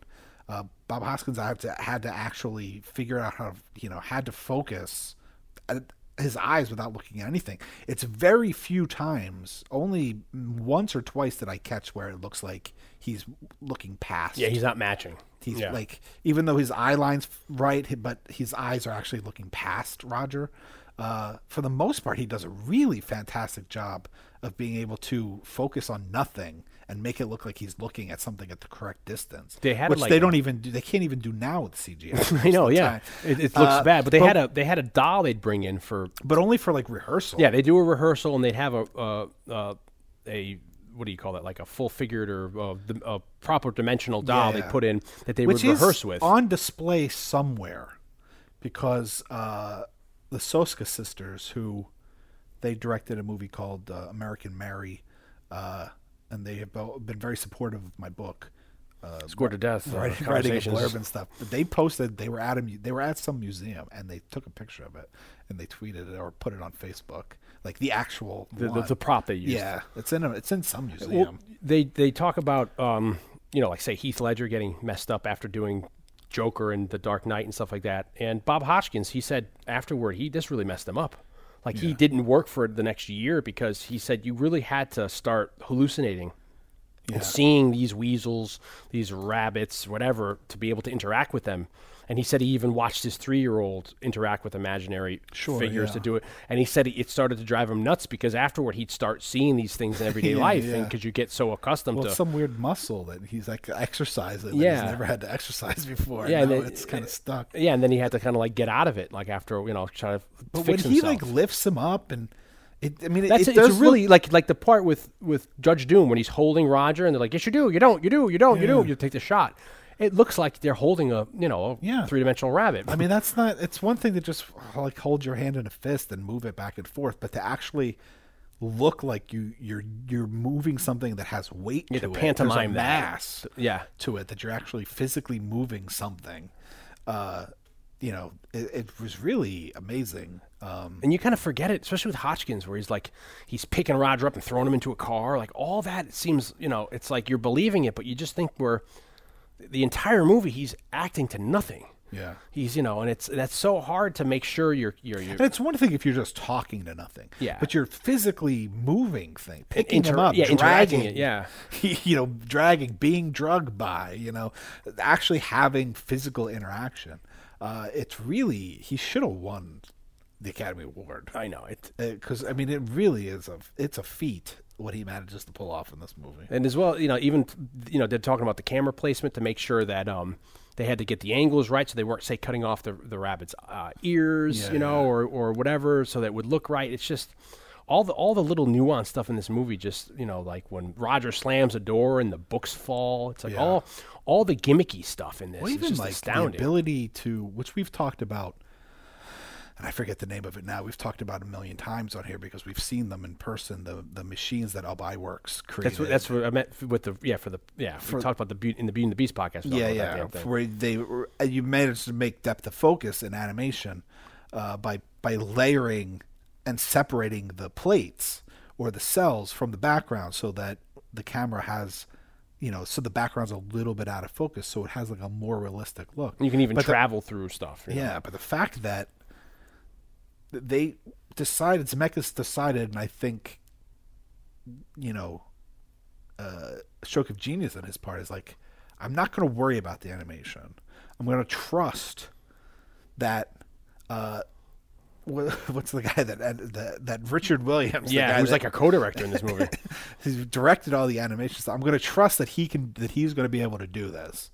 And I'm just going to shoot this the way I would shoot a regular movie. So you have camera moves and you have racks of focus that are absolutely stunning to look at. Uh, I mean, it's an invisible thing And in terms of in terms of, of cinematic language. Like the quote unquote layman maybe not notice it, but to know, uh, to have a little bit uh, of knowledge about how this stuff works, and to know that they're actually racking from like Jessica Rabbit to a window. Yeah, and it and she becomes blurry and it yeah, looks and normal. Looks, it looks like in, in the con like uh, you know uh, Dean Cundy saying that this is stuff that's part of cinematic language, but you would never do. I was just about to say he's the guy who, yeah, Dean Cundy, who's a, a who, carpenter, who did the thing and Halloween and the Fog and. Uh, Jurassic Park. he went on to do Jurassic Park. Do a lot of stuff with Spielberg he might have even directed. He might have directed uh, Honey I Shrunk the Kids. Okay, Uh, I'm not positive, but I feel like he might have even directed that. Um, which had one of the sh- the first short Roger Rabbit post Roger Rabbit was before that in the movie so theater. uh, That's it's just it's, it's, again, nowadays- again, I'm like in awe yeah. of what But they managed to accomplish. But that's that's kind of nowadays like they can do that like nobody's business now. You see the rack of focus where you have you know they're able to you know uh, have the foreground uh, unfocused and the, the the background focus because in, now in it's just like a flick of a few keys on a keyboard. yeah, but back then it was. Like, I mean this was yeah li- literally they had like 700 people uh, all together and they they had they said tens of thousands of cell animation that they all drew by hand. They what they say they shot the whole thing and then they had photocopies of each shot of the movie. And they'd have everybody would get photocopies, and then they would be able to then would trace the over animators would get.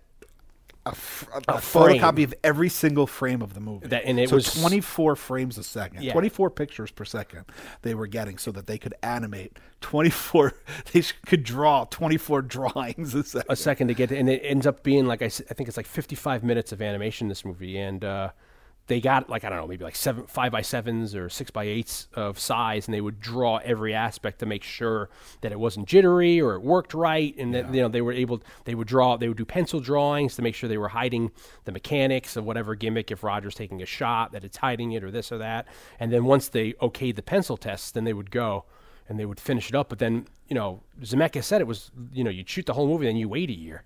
And Yeah. you do nothing. You he'd go talk to Richard Williams, the uh, guy who oversaw all the animation in England. Yeah, he'd watch like the cut with a rough cut with them and say like, "Well, here I want this," and he Yeah. has to be, you know, Yeah, giving him front of a- direction, an editing machine, directing him. And then he would have to wait uh, 12 months, and they'd come back with, okay, uh, you know, and you can't really. And it was also hard too. They said because once you you, you locked the, the the the physical movie that the live action movie they shot.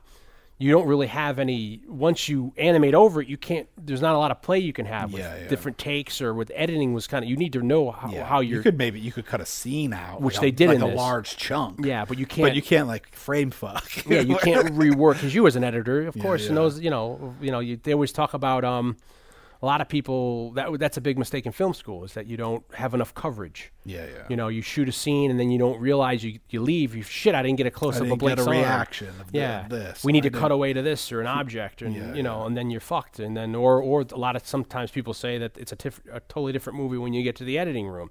You couldn't do that here. You needed to have everything so meticulously storyboarded because of all the elements going into it. It's just astounding. yeah. Um, I never got when I was little the Harvey reference with his with, with Oh, the- yeah, yeah, it's like because like in the '90s I saw Harvey the movie, which is a great Jimmy Stewart movie that Yeah, they based ju- off a play. judge comes in and is looking for a rabbit. He's like, "Oh yeah, I've seen him. He's yeah. right here." and you think he's going to give him away, and he's like, "Hey, Harvey," you know, it's like, "Oh, it's Harvey," you know, it's like because it's funny at the time. Yeah. Um, they uh there's a lot of potential uh what if Oh, games. there's tons of what ifs in this movie. Uh, and again, I think we always have to. Dis- we've discovered that I think we have to disclaim. We have to have a disclaimer ahead of the what if game that this is just information that we found online. We don't know if we don't know if it's true or not. So the best, of, but we're going to act like it was, you know. But first, I thought it was interesting. I read. I don't know if it's true, but I read that they did when they first optioned the book in like '81 or so. They did like a very short test yes, to see if they could there was a couple tests done before. Yeah, if it was possible to do, and that Paul Reubens voiced The Roger Rabbit in the tests. Yeah, and I think that idea for a minute was maybe to cast him as Roger, and that seems believable to me because one, there is this footage that exists exists of him doing this test, but you think of around um, Pee Wee Herman, another podcast we did, which was Disney's Flight of the Navigator. Yeah. he is, um, you know, robe- uh, compliance. yeah, yeah, so ship. you can completely see him maybe doing a characterization here of um, of Roger Rabbit, um, you know, and then they they kind of scrapped that, and then they did another shoot in the mid '80s, maybe uh, that they cost them a hundred grand to prove to maybe Disney executives that it would look good, that they were going to be doing something new, and they had the, it's a minute of screen time, which we can include in the post here, and it's Jo- uh, what's his face, John Pantoliano.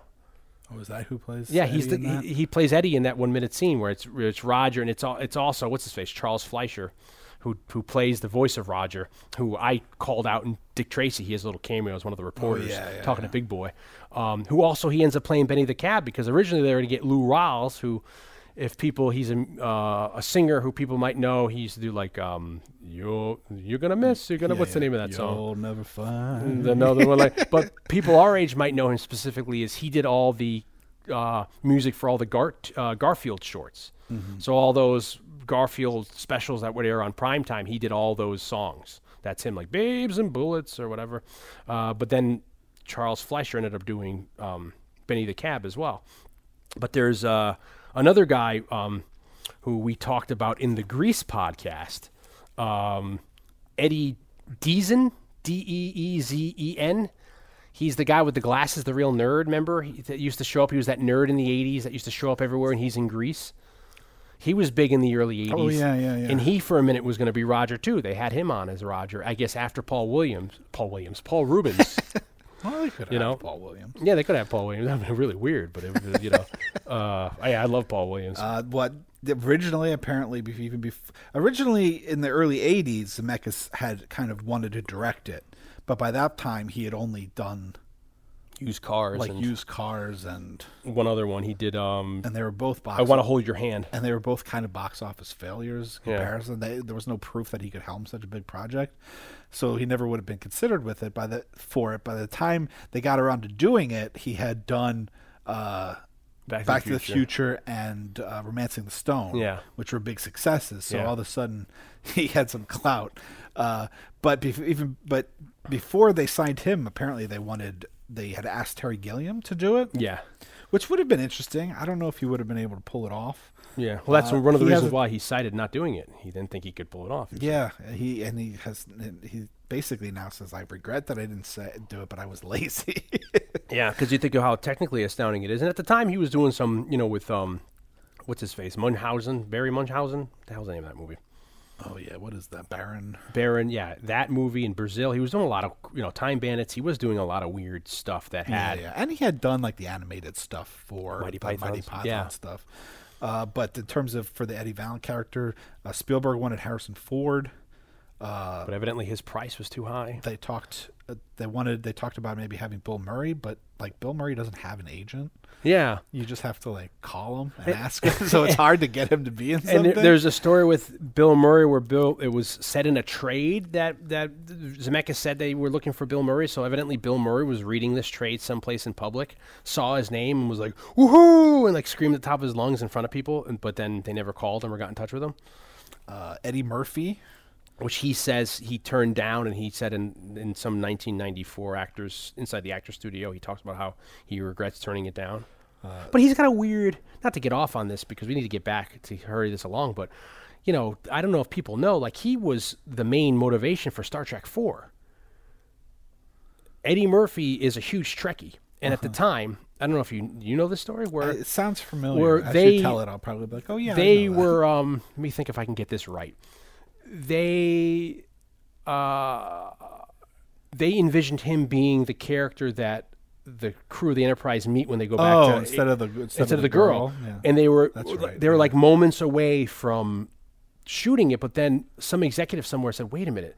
What happens if this movie flops? Because we've already got in the can like beverly hills cop and they had another one eddie murphy movie. They thought it would ruin so they they, they nixed him doing it and uh, but it would sound familiar. It had been yeah. written a certain way because it was supposed to be Eddie Murphy with the jokes and whatever, you know. you know, I mean, can- but that's so funny. Can you imagine, you know, Eddie Murphy being, you know, I don't know, but yeah. So that was Eddie Murphy there. Um, but they talked about, and then other names that got thrown that were apparently thrown around were Chevy Chase, Robert Redford, Jack Nicholson, Stallone, Wallace Shawn. Wallace Shawn. Uh, it would have been interesting. Wallace Yeah. Shawn is actually a really great actor. Yeah, yeah, Uh, inconceivable. yeah. Uh, Ed Harris would have Yeah, been interesting. He would have been sweet. Uh, Charles Grodin would have been kind of interesting. He had just done the Muppet Caper. Don Lane. Yeah. And then they had talked about that uh, Tim Curry auditioned for Judge Doom, How cool is this? and apparently uh, both Spielberg and Zemeckis And the executives like Michael they- Eisner and all they thought his audition was terrifying. Too terrifying. They thought it was just like too scary, so they ended up that. And I mean, and Christopher Lloyd is scary in this. Oh, he's amazing. I mean, this. he is pretty terrifying. Christopher Lloyd is pretty terrifying in it. Uh, at least by at the end, I, maybe uh, Curry was playing it kind of maybe too scary the whole time. Um, But it would have been cool. I would love to see mean, if I they had a if they had a screen test of that. I mean, Yeah, like mid '80s yeah. Tim Curry and how why was he why was it deemed too scary? Like what was he doing that that Christopher Lloyd is doing differently here? Yeah, yeah. You know, um, they also had Robin Williams considered for Judge Doom. Uh, Christopher Lee turned it down. Uh, John Cleese, but they said no to John Cleese because it almost seems like they wrote it for Christopher Lee. The, the- yeah, he the, it's just, yeah the his, majority of the character. the embodiment of him just being so evil, maniacal. Yeah. Uh, they said no to John Cleese because they didn't think that people could take him seriously as a villain because he had done all those Monty Python movies.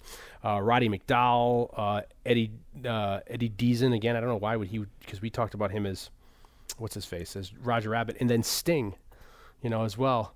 Uh, but then they ended up getting uh, um, Christopher Lloyd. But at the same time, uh, there, they, there- there's something like suppose like 40 uh, versions of this script that they did here. Um, the two guys who adapted the uh, Gary Wolf book, um, Jeffrey Price and Peter S. Seaman. Seaman. Seaman.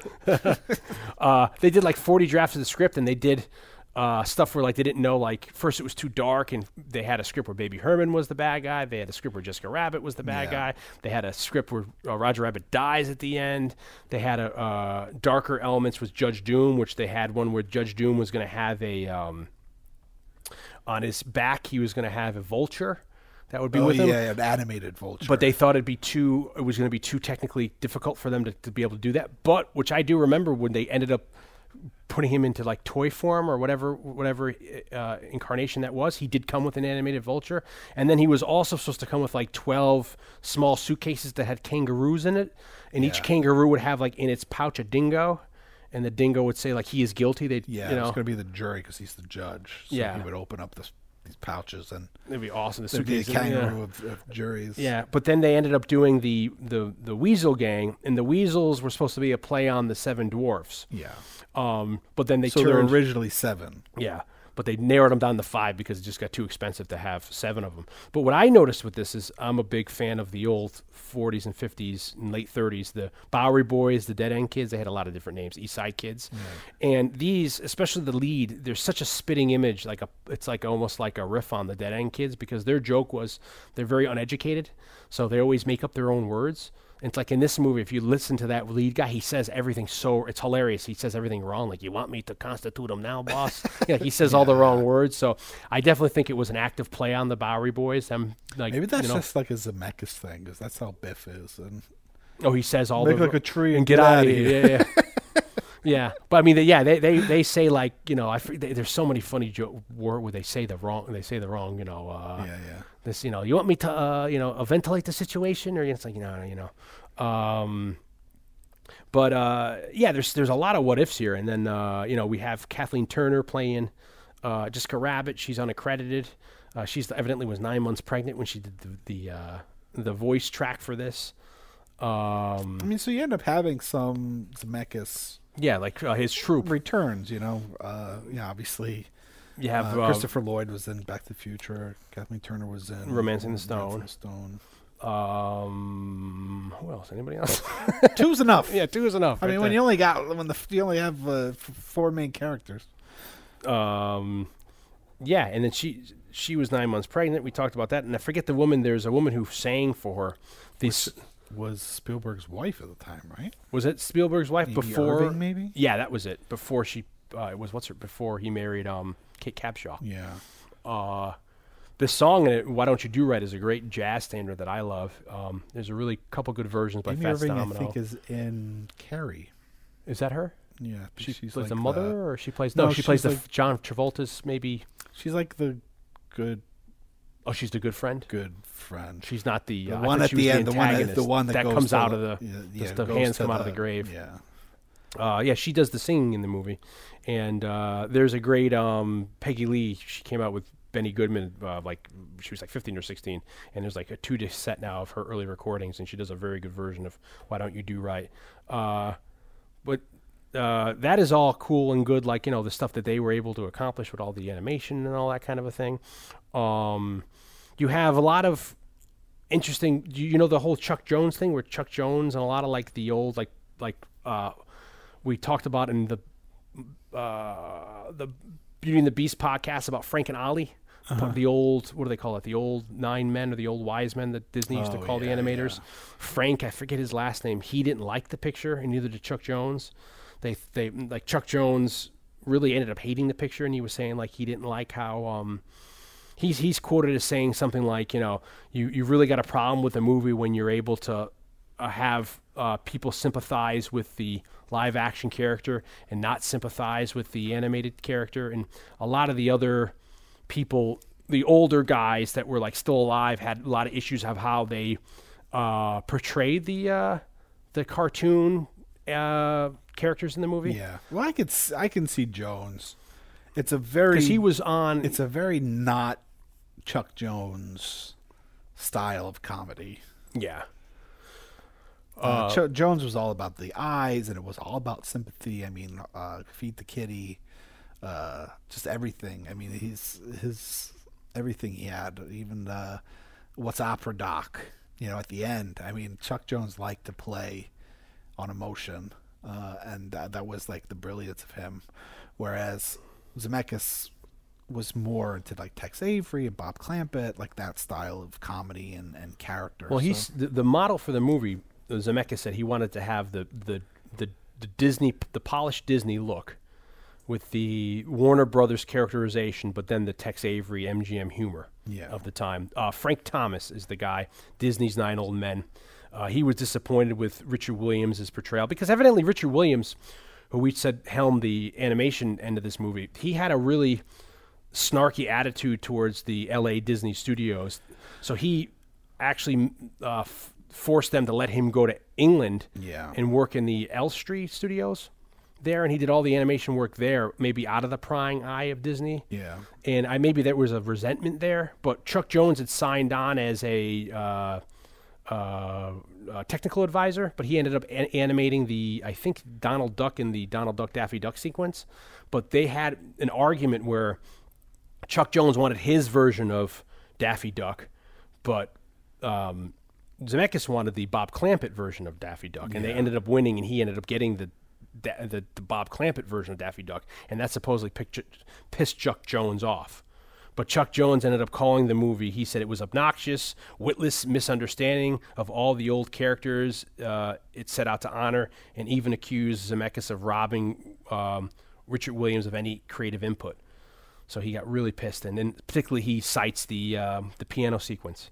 You know, so because he had a part of it, it's almost like John Densmore with the Doors movie, where the Doors guys had parts of the movie, and when they see the final product, they didn't like it. You know, so you had a big issue there with them. But I don't know. I mean, I guess I liked how they portrayed everybody in the movie. I mean, I could see. I mean, they they did make it. It is a little darker, so there is a little, I guess, adult overtones in the movie. Maybe that's the reason why Yeah. you're not portraying the the characters in such an honest and, you know, uh, I guess pure kind of light, like you're saying with with Feed the Kitty or you know Yeah, yeah. those things. They make them a little seedier with Baby Herman, and you know, but it, they make it more like a like a the jokes of the old, like you see, say in the latest Coen Brothers movie Hail Caesar, where it's like you know, in front of back in the old studio system, in front of the screen, they're whatever, but then behind the camera, they Sure, have sure. completely different personalities. You know, like Baby Herman, and, you know, uh, which I I used to I dug and I love that a lot.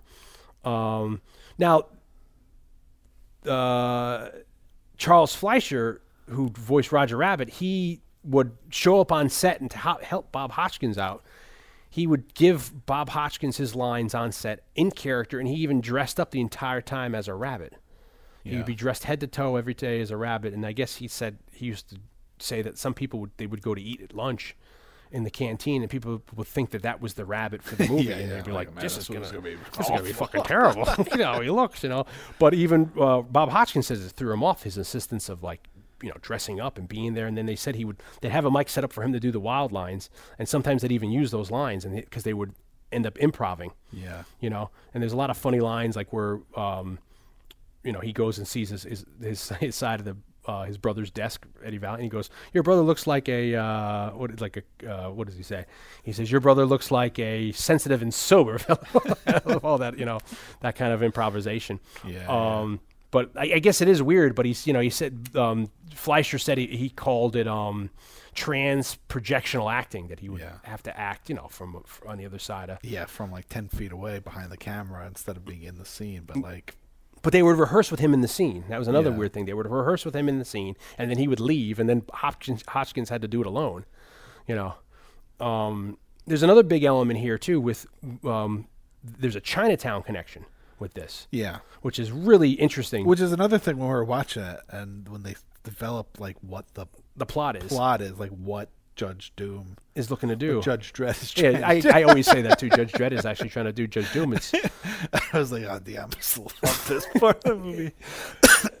because it's so it, it, it ends up being it, it, that aspect of it really happened. Yeah, but um, the, you have the um, Robert Towne, I think is the guy's name who did Chinatown.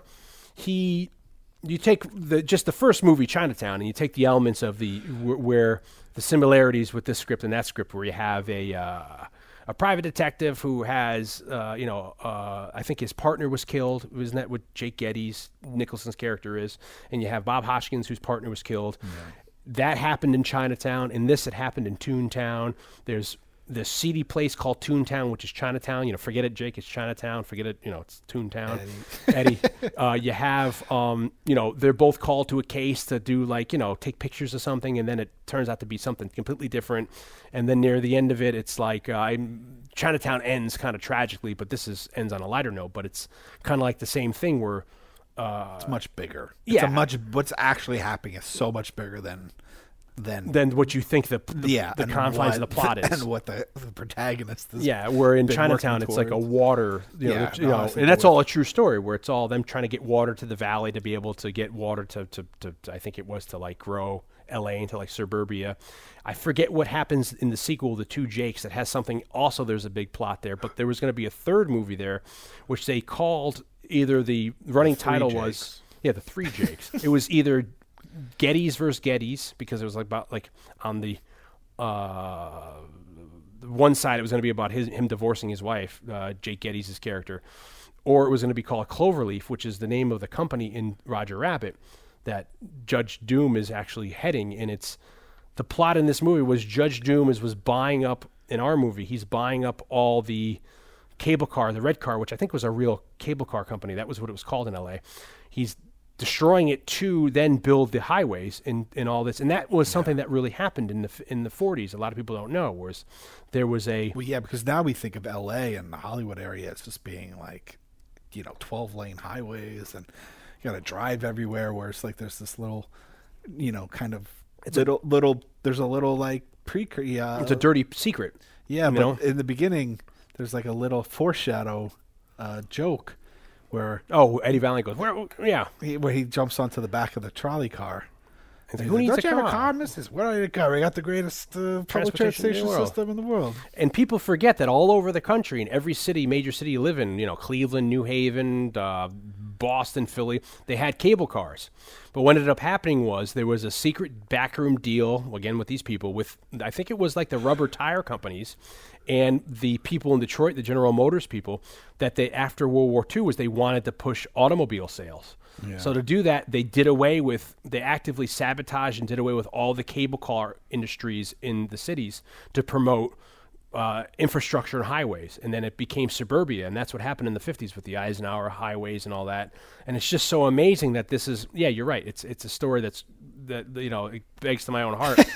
well, Dion loves you know, Dion loves when you add one of the things that Dion loves is when you add like historical things, like actual factual historical things into the, into a fictional narrative. Yeah, it comes to exactly.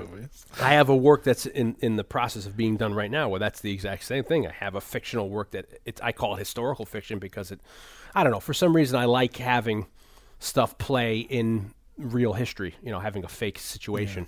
And this is an example here where this actually happened. Where they're now they're like when I went to Cleveland uh, last summer with work, they were was it Cleveland? Where was it? St. Louis they're bringing back the cable car industry because people are realizing it's a good way. It's cheap, it's affordable, it's electric. You know, Yeah, yeah. you know, and it's another way for people in big cities who don't have cars to get around. They don't need to have the subways. You know, so they're trying to bring it back. But it was this little thing where they destroyed the com- entire cable car industry all over the country just so that they can push everybody get in a car going on the highways. You know, and Robert Moses in this in New York City building the infrastructure in suburbia, and it all played. You know, you need a car to be able to get to suburbia to get to downtown. So, uh, so Roger Rabbit's about that, and it's also about the real estate. yeah, he wants. And that's another crazy thing because they say in where Judge Doom wants where Toontown is in in in the fictional world of uh, L.A. Roger Rabbit is now where I think the 110 is or whatever the yeah. the um, whatever the the um, thingy the, the highway in in in L.A. is called. And that's true. Is what he that was what the envisioning, what they ended up doing with urban renewal, which I'm a, like a pseudo historical buff on all this stuff because it plays into something I've just written. But it's like that's what they ended up doing in in the 50s and 60s. They did this complete urban renewal where they would because people were going to the suburbs after the war and they were realizing all the industry was going with them and all these cities, the inner cities were dying. Yeah. And you had all the people from down south, the African Americans and stuff, moving up to get the jobs. But since the jobs were leaving and going to the suburbia, you have all these now influx of immigrants or migrants, I guess you'd call it, that had no work. So they they they said, you know what, if we can just demolish the uh, the inner cities uh, and put like uh, malls, um, colleges, uh, big arenas to get the people in the suburbia to come back downtown yeah. To get the because they money yeah and they'll yeah they'll get the commerce back. And then it ended up backfiring because they ended up knocking down a lot of low income housing and putting up these big skyscrapers that we call the projects at co-op city. And it ended up institutionalizing they called it like the great ghettoization of america because then you end up putting I don't know 10 5 to 10,000 people in a big building and there's no work n- around for them they have no place to get anywhere and of course you know of course it's going to you know then it's it makes the drug dealers or the crime easier because now they don't have a fence or what they can just have a building so it, it ended up destroying a lot of the inner city culture for the n- latter half of the century and that's what they did here where that's what Judge Doom's dream is to He yes. wants to basically use, Subur- use, suburbia. use the dip to wipe out Toontown. it's like and the build a highway. Yeah, it's like Hitler's final solution. He wants to, to completely destroy Toontown and all that, and to make what does he say? Like for gas stations and and uh, auto machine. You know, he really is forward thinking, and that's what guys like Robert Moses, the master builder, did in New York City. You know, and for better or for worse, because a lot of these people we wouldn't have as we know these cities now without this happening. So Yeah. it's a it's a double pronged sword. So I love that aspect of the relation to Chinatown, not just with the first Chinatown movie, but also that this was supposedly going to be the pseudo sequel that ended up coming out before the Two Jakes because the Two Jakes is like 1989 or 1990.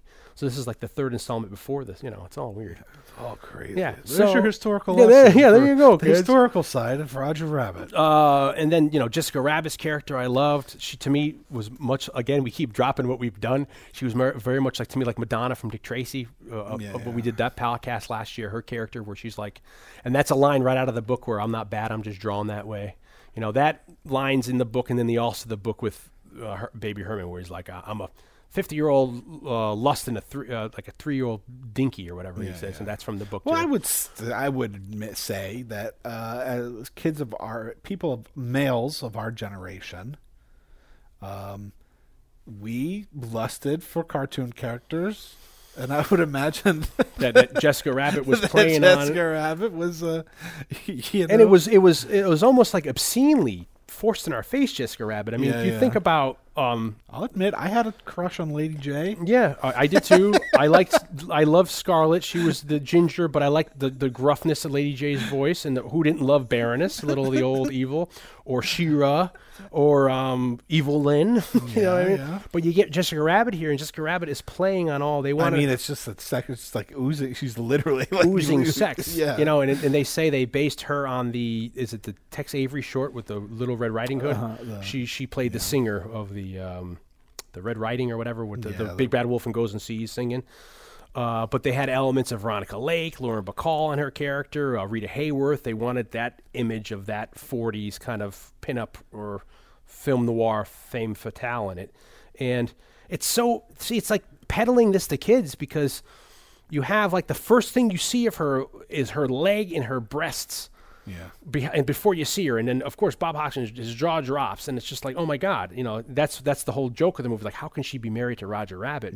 And that's the joke in the book too. And the book also plays with a really cool thing I thought was the idea of the tunes becoming uh, crossing the line and becoming real, and that's a that's another like it's a um, like a uh, a big no no in the book or like some real taboo subject that like the tunes secretly want to like somehow magically become real, you know. Yeah. And that's an idea you see in this uh, in here where you know with Jessica being you know so, you know she's she's not a she's a tune but she she's every, Well, yeah. I mean, I guess she the, she's the only she bridges the gap. she's the only tune that's human in the movie, right? Yeah, I- f- f- so that we see in the book they talk about like say Dick Tracy, you know, and you have you know, uh, you know he he all the cops want his autograph and stuff like that. But he's a you know, but he's a role model. But you get a lot of that class distinction you see. I think that you saw like like the Ink and Paint Club is a play on the Cotton Club where.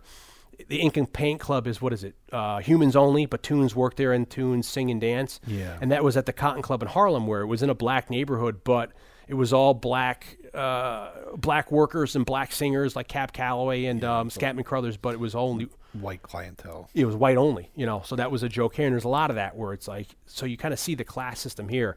They kind of, and I don't recall offhand if there's any African Americans in Who Framed Roger Rabbit. Not to say that that's a, a conscious decision, but Yeah, yeah. but you wonder if they be, you know, they're so looked down upon, you know, where it's like they have, they're, it's Chinatown or it's tuned, you know, like they have, they're seg, you know, they're not taken seriously or whatever, you know. Uh, it it does subtly talk about class distinction and like you know and, and put a mirror up of what was going on in the 40s and 50s or 30s Those damn tunes. yeah.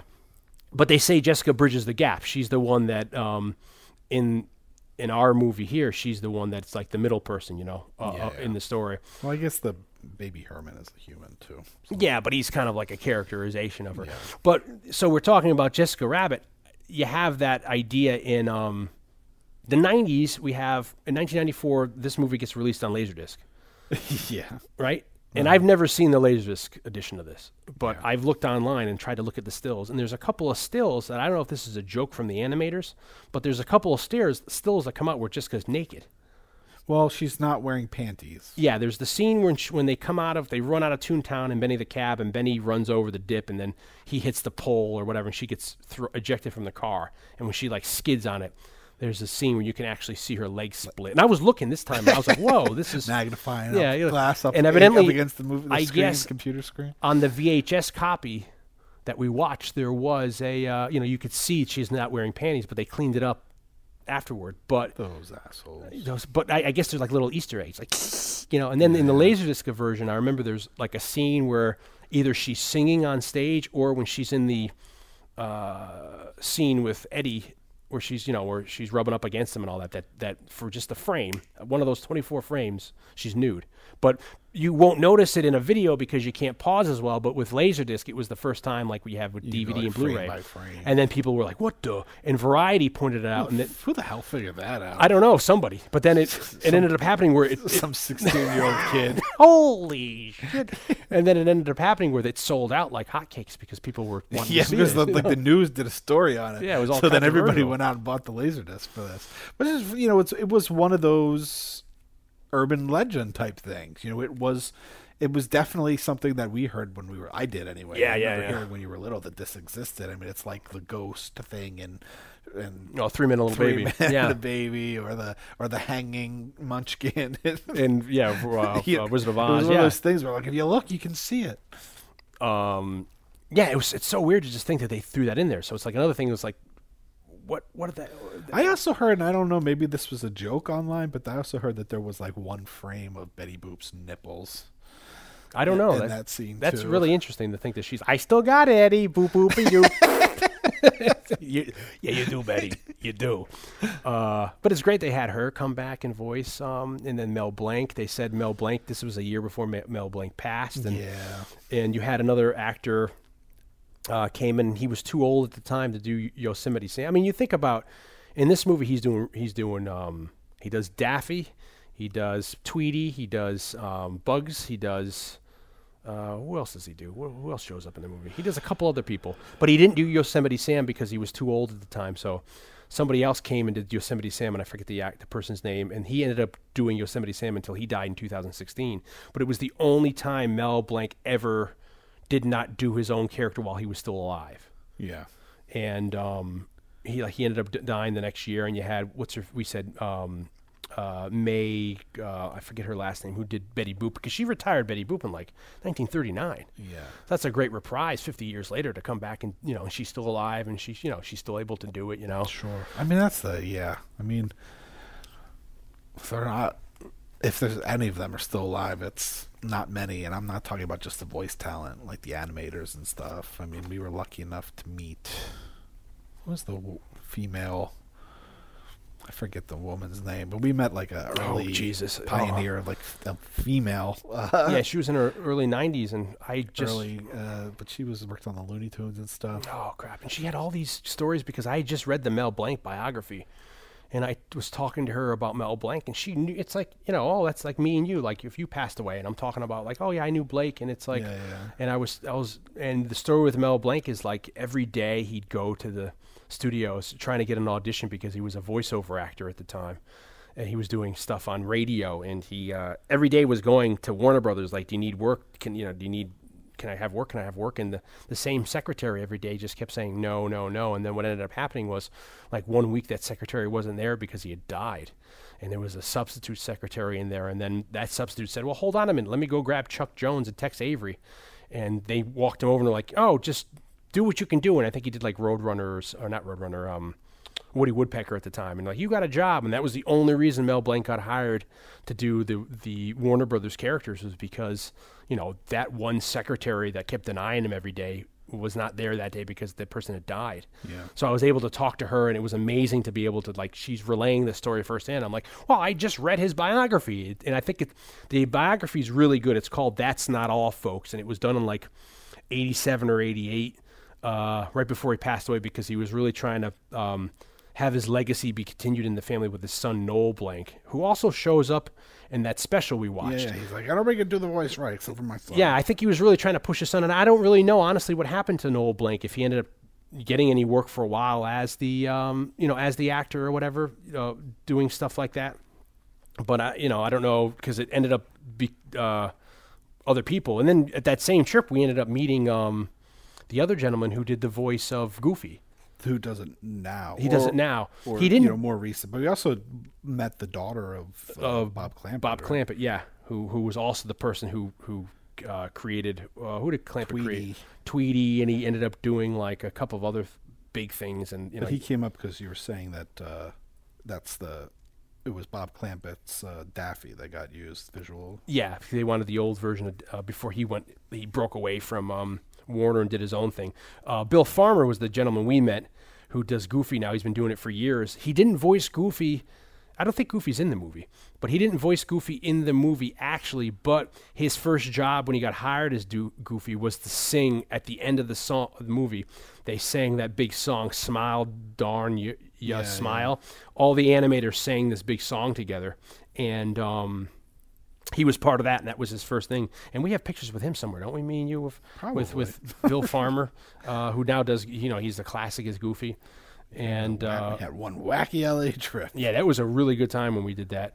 Uh, and then you know they, they they joked. Steven Spielberg jokes this is like a this movie's almost like a movie for Walt Walt Disney, and their running joke with the Ink and Paint Club was that this was the place that Walt had gone and found the penguins that he ended up using in in Mary Poppins. You know, that they got to work there. Yeah, yeah. And I don't remember what um, Martha Sigall is her name. I I don't know how we forgot that. I did a profile on her. I'll post a link to to my conversation with her that I did on uh, my old podcast, The Podwits, where I talked to her and, and she was uh, I don't that geez, what year did we go to L.A.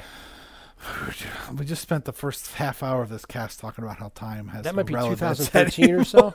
I wonder because she was in her early 90s then, and I wonder how uh, she was 96 when we met her. So I mean, she'd be, geez, she'd be almost hitting uh, 100 now. You know? Yeah. Um, we also met Bob Singer. Yes, Bob Singer, who we, yeah, who I did. A, we did another. Um, I did another um, interview with him for, for my old pod. I can post both those. Those those are great because people they don't see the light of day anymore. But it's amazing. Bob Singer, who was uh, one of the uh, f- pioneering character development people at Hanna Barbera, came up with a lot of the Scooby Doo villains, and he came up with like uh, character designs for Rosie the robot on Jetsons, how they modeled her off of Hazel, and Yeah. a lot of like the Miner 49er or the Creeper from uh, Scooby Doo, right after my own heart. He designed a lot of them, so we talked to him uh, in length. So I can post both those as extras, but. Uh, for us to meet a woman like Martha uh, Sigall and actually have a connection to Mel Blanc, it's just it's Yeah, it's, yeah. it's mind blowing. Um, so I mean, I guess we can start wrapping up here. I don't know what else. I mean, sure, there's tons of stuff. You know, I love the correlation of Doom, where you find out that like they say early on, Doom came out of nowhere and spread his money all over town to be to, to buy his way as a judge, and he, he's now the judge of a district of Toontown. But we find out that Eddie Valiant's brother was killed while they were hunting a guy who robbed the First National Bank in Toontown, and that was Doom to get the money to you know. So And also one of the original pitches with the original scripts for it was they wanted to have Judge Doom was also the hunter that shot Bambi's mother. Yes, and Disney objected. See, that's another dark, and Disney like, whoa, whoa, whoa. But that's another great where it's like, that's really fucked up. You fuck with kids' minds for years to come to think about that. The- Um, it's a, a weird what if. yeah, uh, I said, did I say Joe Pantoliano or did I say John Pantoliano? He was Joe Pantoliano, Yeah, our old friend. John. Yeah, Joe Pantoliano. I'm sorry that he played the um, the in the test from like whenever they did the uh, the, the hundred thousand dollar test thing. Uh, they talk about later in in um, in the early '90s. Uh, Disney Afternoon, they really wanted to use some of the characters from Roger Rabbit to do some of their their Disney sh- shows they had on in the afternoons. But Amblin Entertainment, uh, who was Steven Spielberg, were doing deals uh, at the time with Warner Brothers to do Tiny Toons and Animaniacs. Yeah, yeah. Wouldn't allow them at all to use any of the w- Roger Rabbit or Roger characters from the movie. So that's where that character Bonkers Bobcat came out of. You know, in the '90s, that crazy like I'm Bonkers Bobcat. Yeah, he's a, he's like a hybrid of, or like a copy of Roger because they wanted to you know to kind of capitalize on the um, the Roger thing at the time. Um, I don't know. I feel like we're all over the place, and we probably have so much else to talk about, but I don't know what else to that we can go off of really. Well, Uh, there were three shorts made, oh yes, yes. Oh, and we forgot about the deleted scene too. The and we forgot that we were gonna f- circle back. Yeah. Uh, merry-go-round broke down. That is a reference when he reads the record. Is that's the name of the Looney Tunes uh, song that they play at the beginning of every, every Looney Tunes thing. That's really funny. Where he's like, that's a funny choice for a bunch of drunken reprobates." uh, Yeah.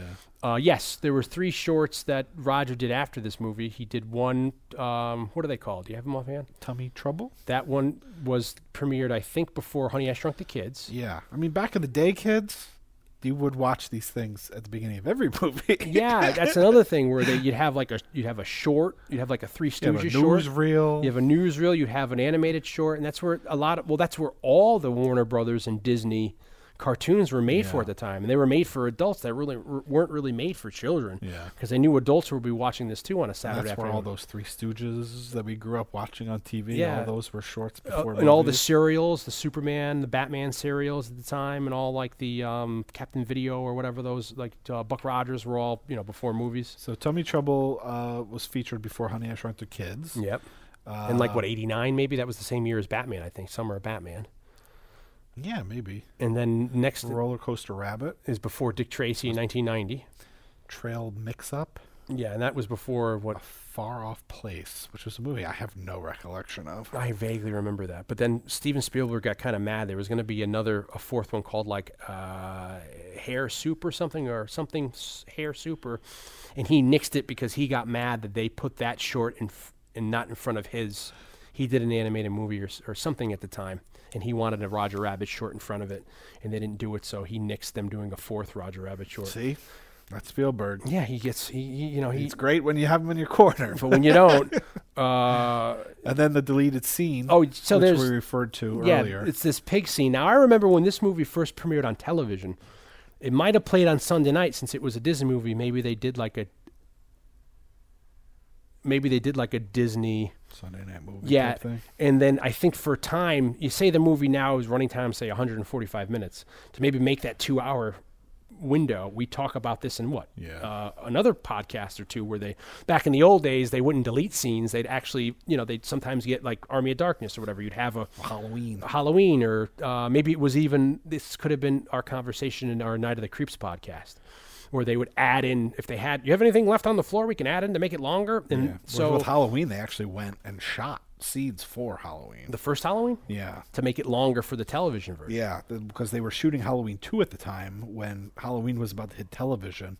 So Carpenter went out with the Halloween 2 crew and shot a couple of scenes. One's with uh, Loomis talking to the school, the the board of the Oh yes, of the- yes. of the He's evil. institution. Yeah. Uh, one of them's uh, Lori talking on the phone. Um, I'm trying to think if there's any others. But so in that case, they actually went out and shot new material for it. In the case of something like Army of Darkness, which is drastically different in a lot of ways, they just used shit that got cut out. like the alternate ending and stuff. Yeah, And the same thing with Night of the Creeps and there's a couple other movies. But I remember when this movie Roger Rabbit premiered on Sunday night, they were promoting that. They're like, it's gonna have a deleted scene, and that was the first time I'd ever seen it. And then I'd never seen it since until 2003. They released this deluxe two two disc uh, version of the movie with a widescreen and a full screen, and then they had the three shorts that we just, just talked about, and they had this deleted sequence. And it's this thing where in between, we just said where what is what's what scene is it? It was uh, Roger. He brings Roger to the to, to, to meet his girlfriend, uh, Joanna bar, Cassidy, Dolores. and they bring her to the the rut gut room, which I got to research what the hell a rut gut room was because that's so fascinating Yeah. from the Prohibition era. And he says, "Stay here. I'm going to go do some research."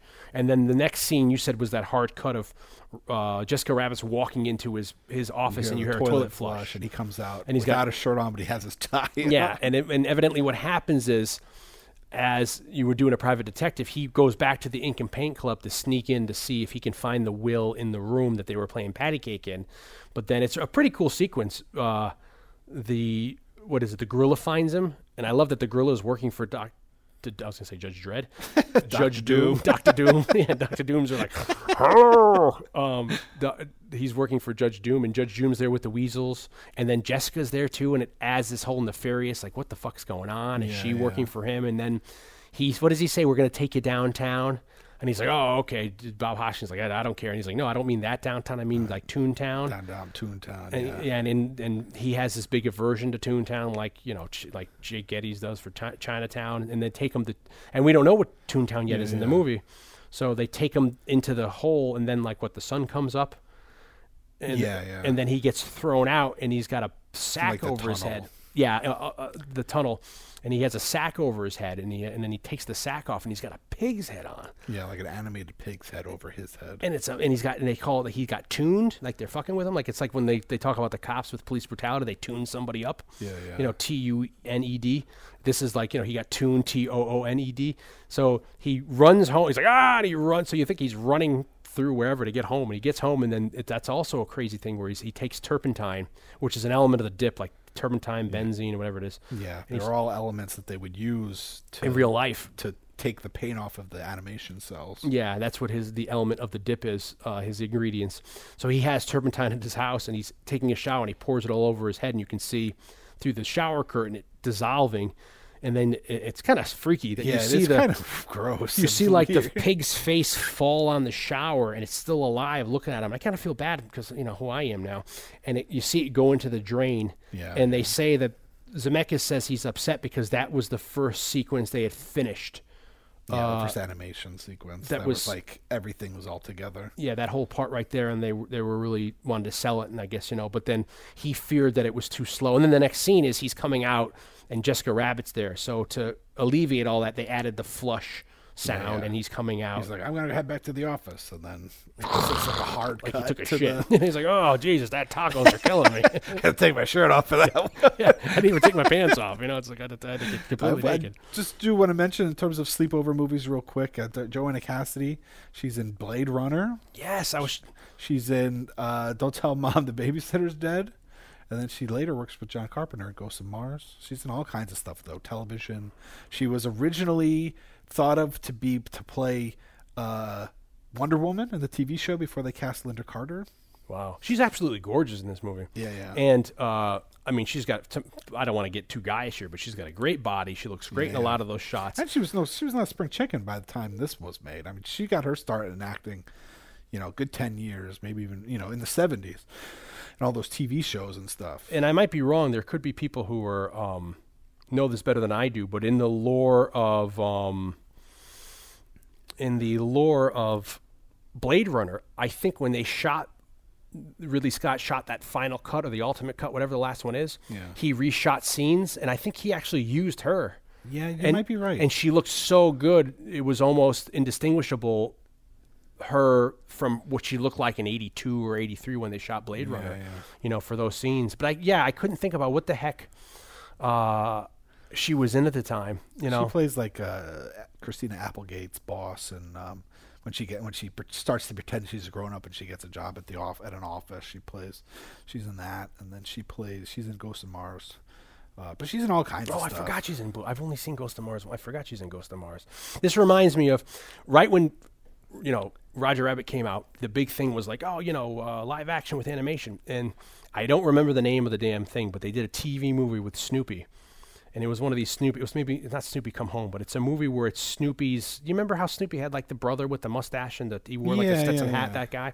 It was a movie about him trying to get to Snoopy out in the West, in like you know where you have cacti and all that kind of Uh-huh, thing. yeah, yeah. And this girl in a like a 50s pickup truck, you know, like picks him up and you know the, the adventure becomes her trying to get him back and it's so you've discussed before how you think, you know, nowadays a Peanuts cartoon plays slow to kids. Sure, yeah. So for me, like uh, the the Christmas episode, I think is great. But other times, um, you know, the Thanksgiving one was kind of tedious for me. The Great Pumpkin, and then the longer ones like No Dogs Allowed, or you know all the other ones. But this one was two hours, and when I watched it that night, it bored the shit out of me. And I and I still had it. We taped it, and you know, for my sister and I, we watched it again. And it was just one of these. Was like you know, I don't even know if it's ever ever come out. But it was I was so excited because at the time Roger Rabbit had just come out and it was a mix of live action and I thought, oh, they're going to do the same thing here. It's going to be amazing. But it was just this real like it became like a like a Jack Kerouac road trip movie, you know, where he's trying. and I'm like, where's Snoopy? Who's this guy with the, this this dude with a? He's got like a almost like a um. What's what's the? He's got like a not Van uh, Dolly, uh, uh, you know. He's got the Dolly kind of Yeah, mustache, pen pencil mustache, and I'm like, Yeah. Well, then and then you got the anime. You know, then you had the Paula Abdul. Uh, Oh yes, Opposites attract Yeah, well that was great though. With the, yeah, with them with the zoot suits on, and that was amazing. But um, Chester it- Cheetah. yeah, it was really popular at the time, and I'm sure there's there's other great examples of that. But uh, so we we said that we were going to talk about the, the deleted scenes, and then there's I don't know if there's anything else in here, but it um, you know the the movie ended up coming. You know, we have a clock. You know, you have to. Have, I love that that the, the thing at midnight you have to Oh, get the will. You know, and it's another testament of Zemeckis. The script is pretty good. It's pretty tight. I mean, it's moving That's just tight. you know and it's it's a you know I, I wanted to say it's it's it's pretty good like it's it's a, maybe it's a Zemeckis ploy but then he what did he do after this that that make Back to the Future 2 and 3 might suffer you know that some people don't say it's as good as the first Back to the Future Oh, there are some people that love two. I I, I love 2 myself I too. love three, and uh, even though that's the one that gets shit on the most. Mae Questel Q U E S T E L is Betty Boop Questel um, and we also have June Foray, who was one of the original voice actors who used to do like the Wicked Witch or the Ugly Witch in the 50s in the Warner Yeah, Brothers. like yeah, whatever. she is the one who does the voice of the ugly woman that he kisses in Toontown. You know, that's her. And I love the That's a idea. funny scene. Yeah, I love the idea when you go to Toontown, you people don't go there because it's too dangerous. Because you look, you almost embody Yeah, elements well, of yeah, a tune. everybody's getting like stuff dropped, like a piano dropped on on their heads head and all that. That's a really funny stuff. joke where everyone looks, you got a piano dropped and says, "Oh my god, his brother was killed by a tune," you know. But like when he goes to Toontown, how it's like you know the elevator with Droopy, you know, fourth, fourth. Uh, I, I love that Droopy's in there, little uh, the Tex Avery. Uh, I don't, th- I can't think of offhand if there's too many nods to the MGM. Like you don't see Droopy Dog or Top Cat. Oh, that's Warner, isn't that? Yeah, well, you don't see. Uh, You know, Droopy and um, uh, Pieces to Tom- Pieces. You don't see Tom and Jerry. No, I don't think they could. Sec- they they were able to secure the rights to that, which is odd. I wonder why they wouldn't, because that is Tex Avery and MGM. You know, I don't know, but I like the but I like the idea of when you go to Toontown, you you almost become the the cartoonish effects be, uh, befall a human in that, which is Yeah, f- f- kind of interesting. Um, I don't know, and that's I guess about it. So then you know the movie ends up coming out, and it and it does like a crap load of money. Uh, the budget ends up being like 56 million. It ends up making like 329 million.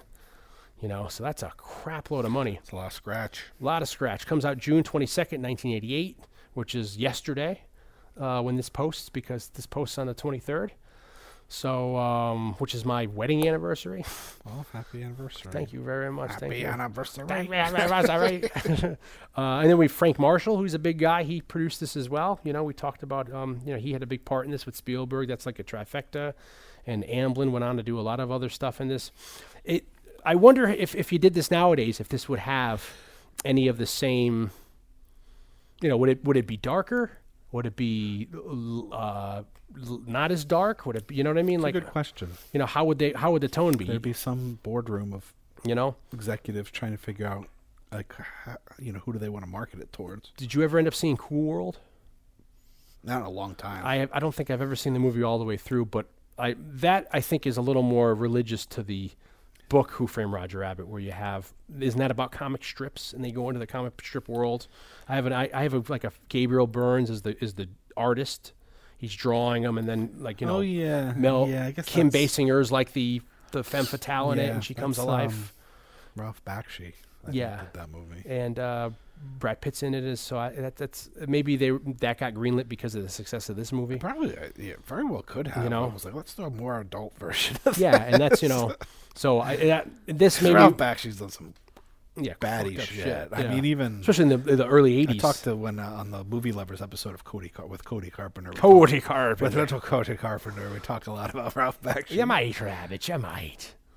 Uh, yeah, he's a, he's really messed up, Bakshi, with like the heavy metal and all that. He's fucked up. Well, yeah, well, yeah. And, some of uh, the stuff he did in the seventies is, is pretty intense. He did the Boba Fett We did, sequence like- with Star Wars, the Christmas holiday special. Yeah, what did he do? Like Felix the cat. Yeah, yeah, all that. uh, And then we just did something else. He, we talked about him in a couple weeks ago. We referenced um the Boba Fett stuff. I don't remember. Yeah, he didn't do that, but that was we were talking about how that's very much in the style of some of that Bakshi stuff from the seventies. Oh, it was yeah, because it was the other guy. They were using those French guys for uh, Fifth Element. Yeah, yeah, yeah. yeah. yeah. Uh, the ultimate titles for this movie were going to be Murder in Toontown, Tunes, Dead Tunes Don't Pay Bills, The Toontown that's Trial, Like, that's like uh, you know that that I don't wear plaid or whatever. Trouble in Toontown, Eddie Goes to Toontown, all these kind of movies. Eddie goes to Toontown. So, uh, and then they were talking about a prequel. It was going to be take place in World War One, World War Two, and then that they were developing that until like the mid '90s. But then Steven Spielberg kind of put the kibosh on it, or left the project because he realized he couldn't satirize Nazis after doing Schindler's List. And then afterward, up until fairly recently, they were talking about uh, Robert Zemeckis was talking about doing a sequel in 2015 or 16. He talked about doing a sequel to uh, Roger Rabbit, and he was saying um, he said that it was they were gonna um, have Roger. Then it, it was going to be Roger and Jessica. Their years after this movie takes place, so it'd be going into the film noir into the fifties. And they said the fe- the sequel would feature a digital Bob Hoskins, but he would play Eddie Valiant, who re- re- would return in ghost form.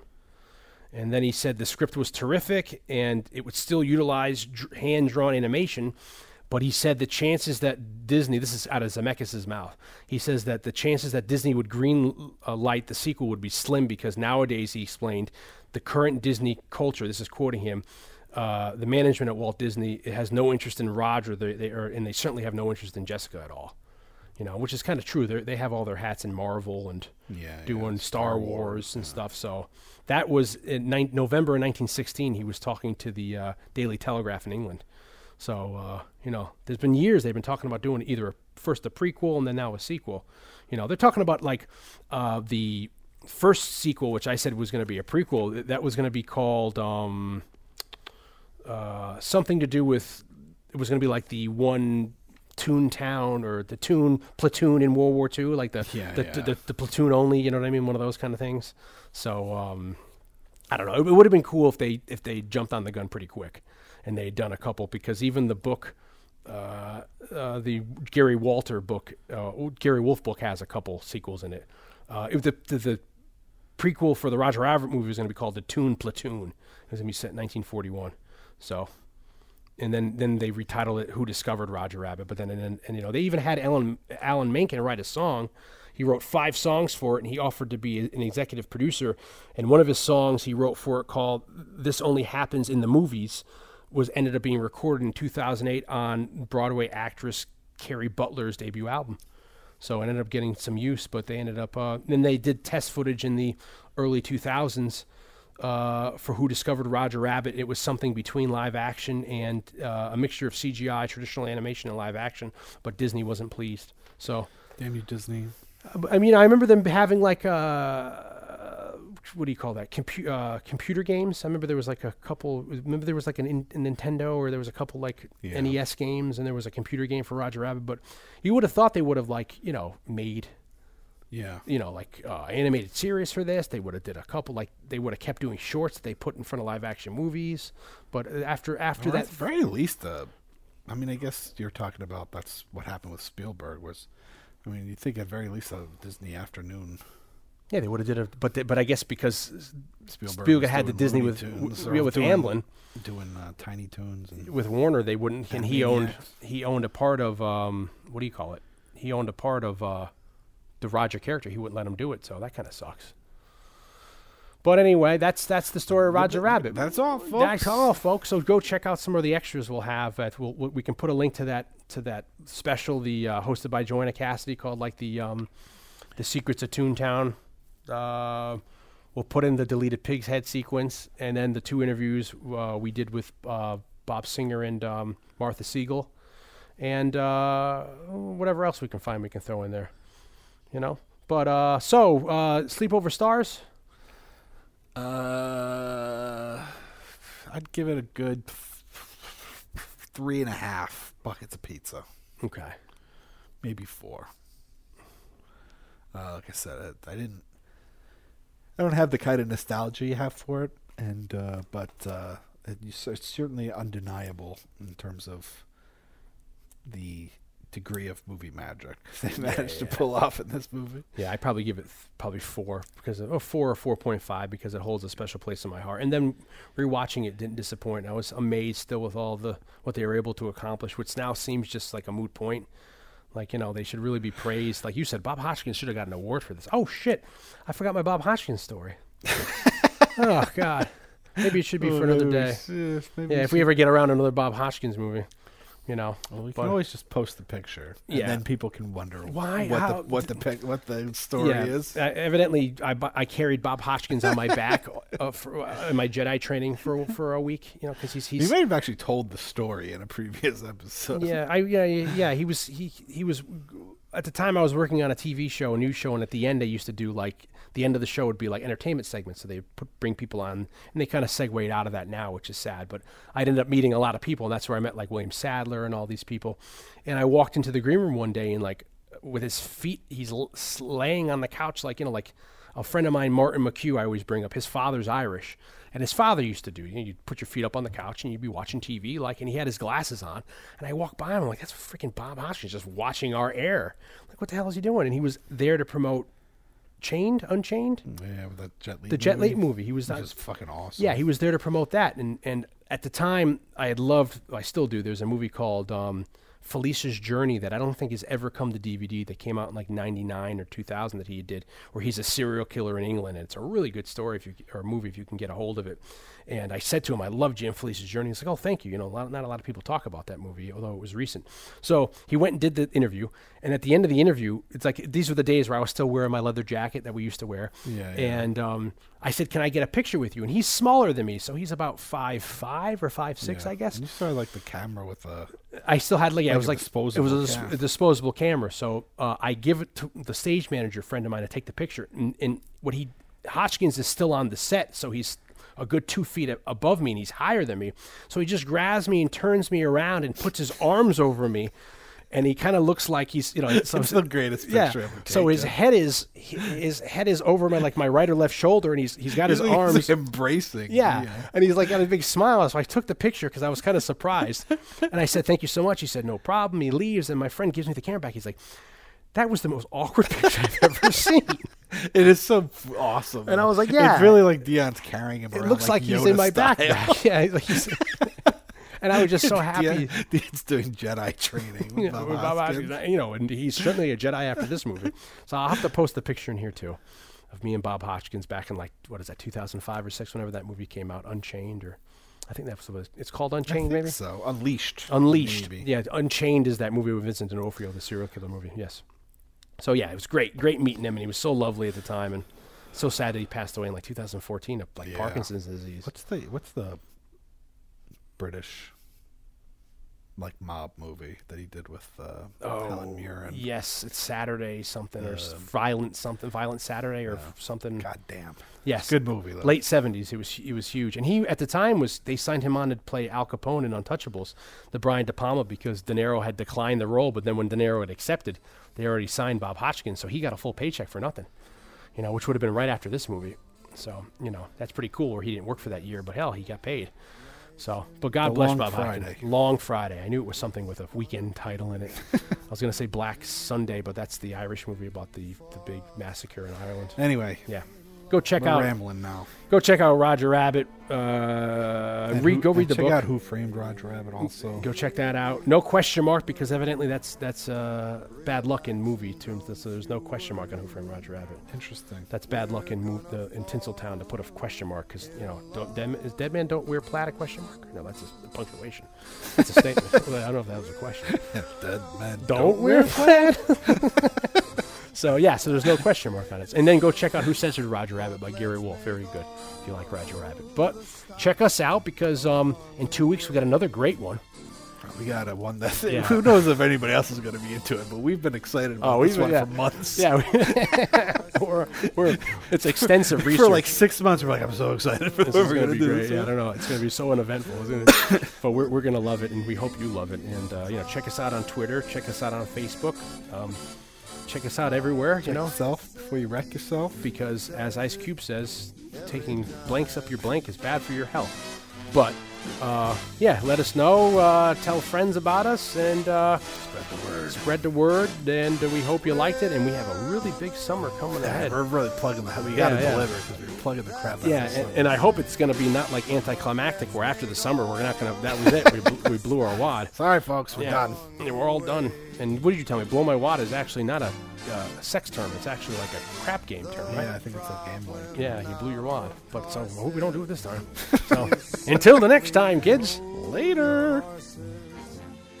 To rush would be a crime. Cause nice and easy does it. Nice and easy does it. Nice and yeah, you dirty mother. Every time a quarter rest is a murder. Nice and easy does it. Nice and easy does it.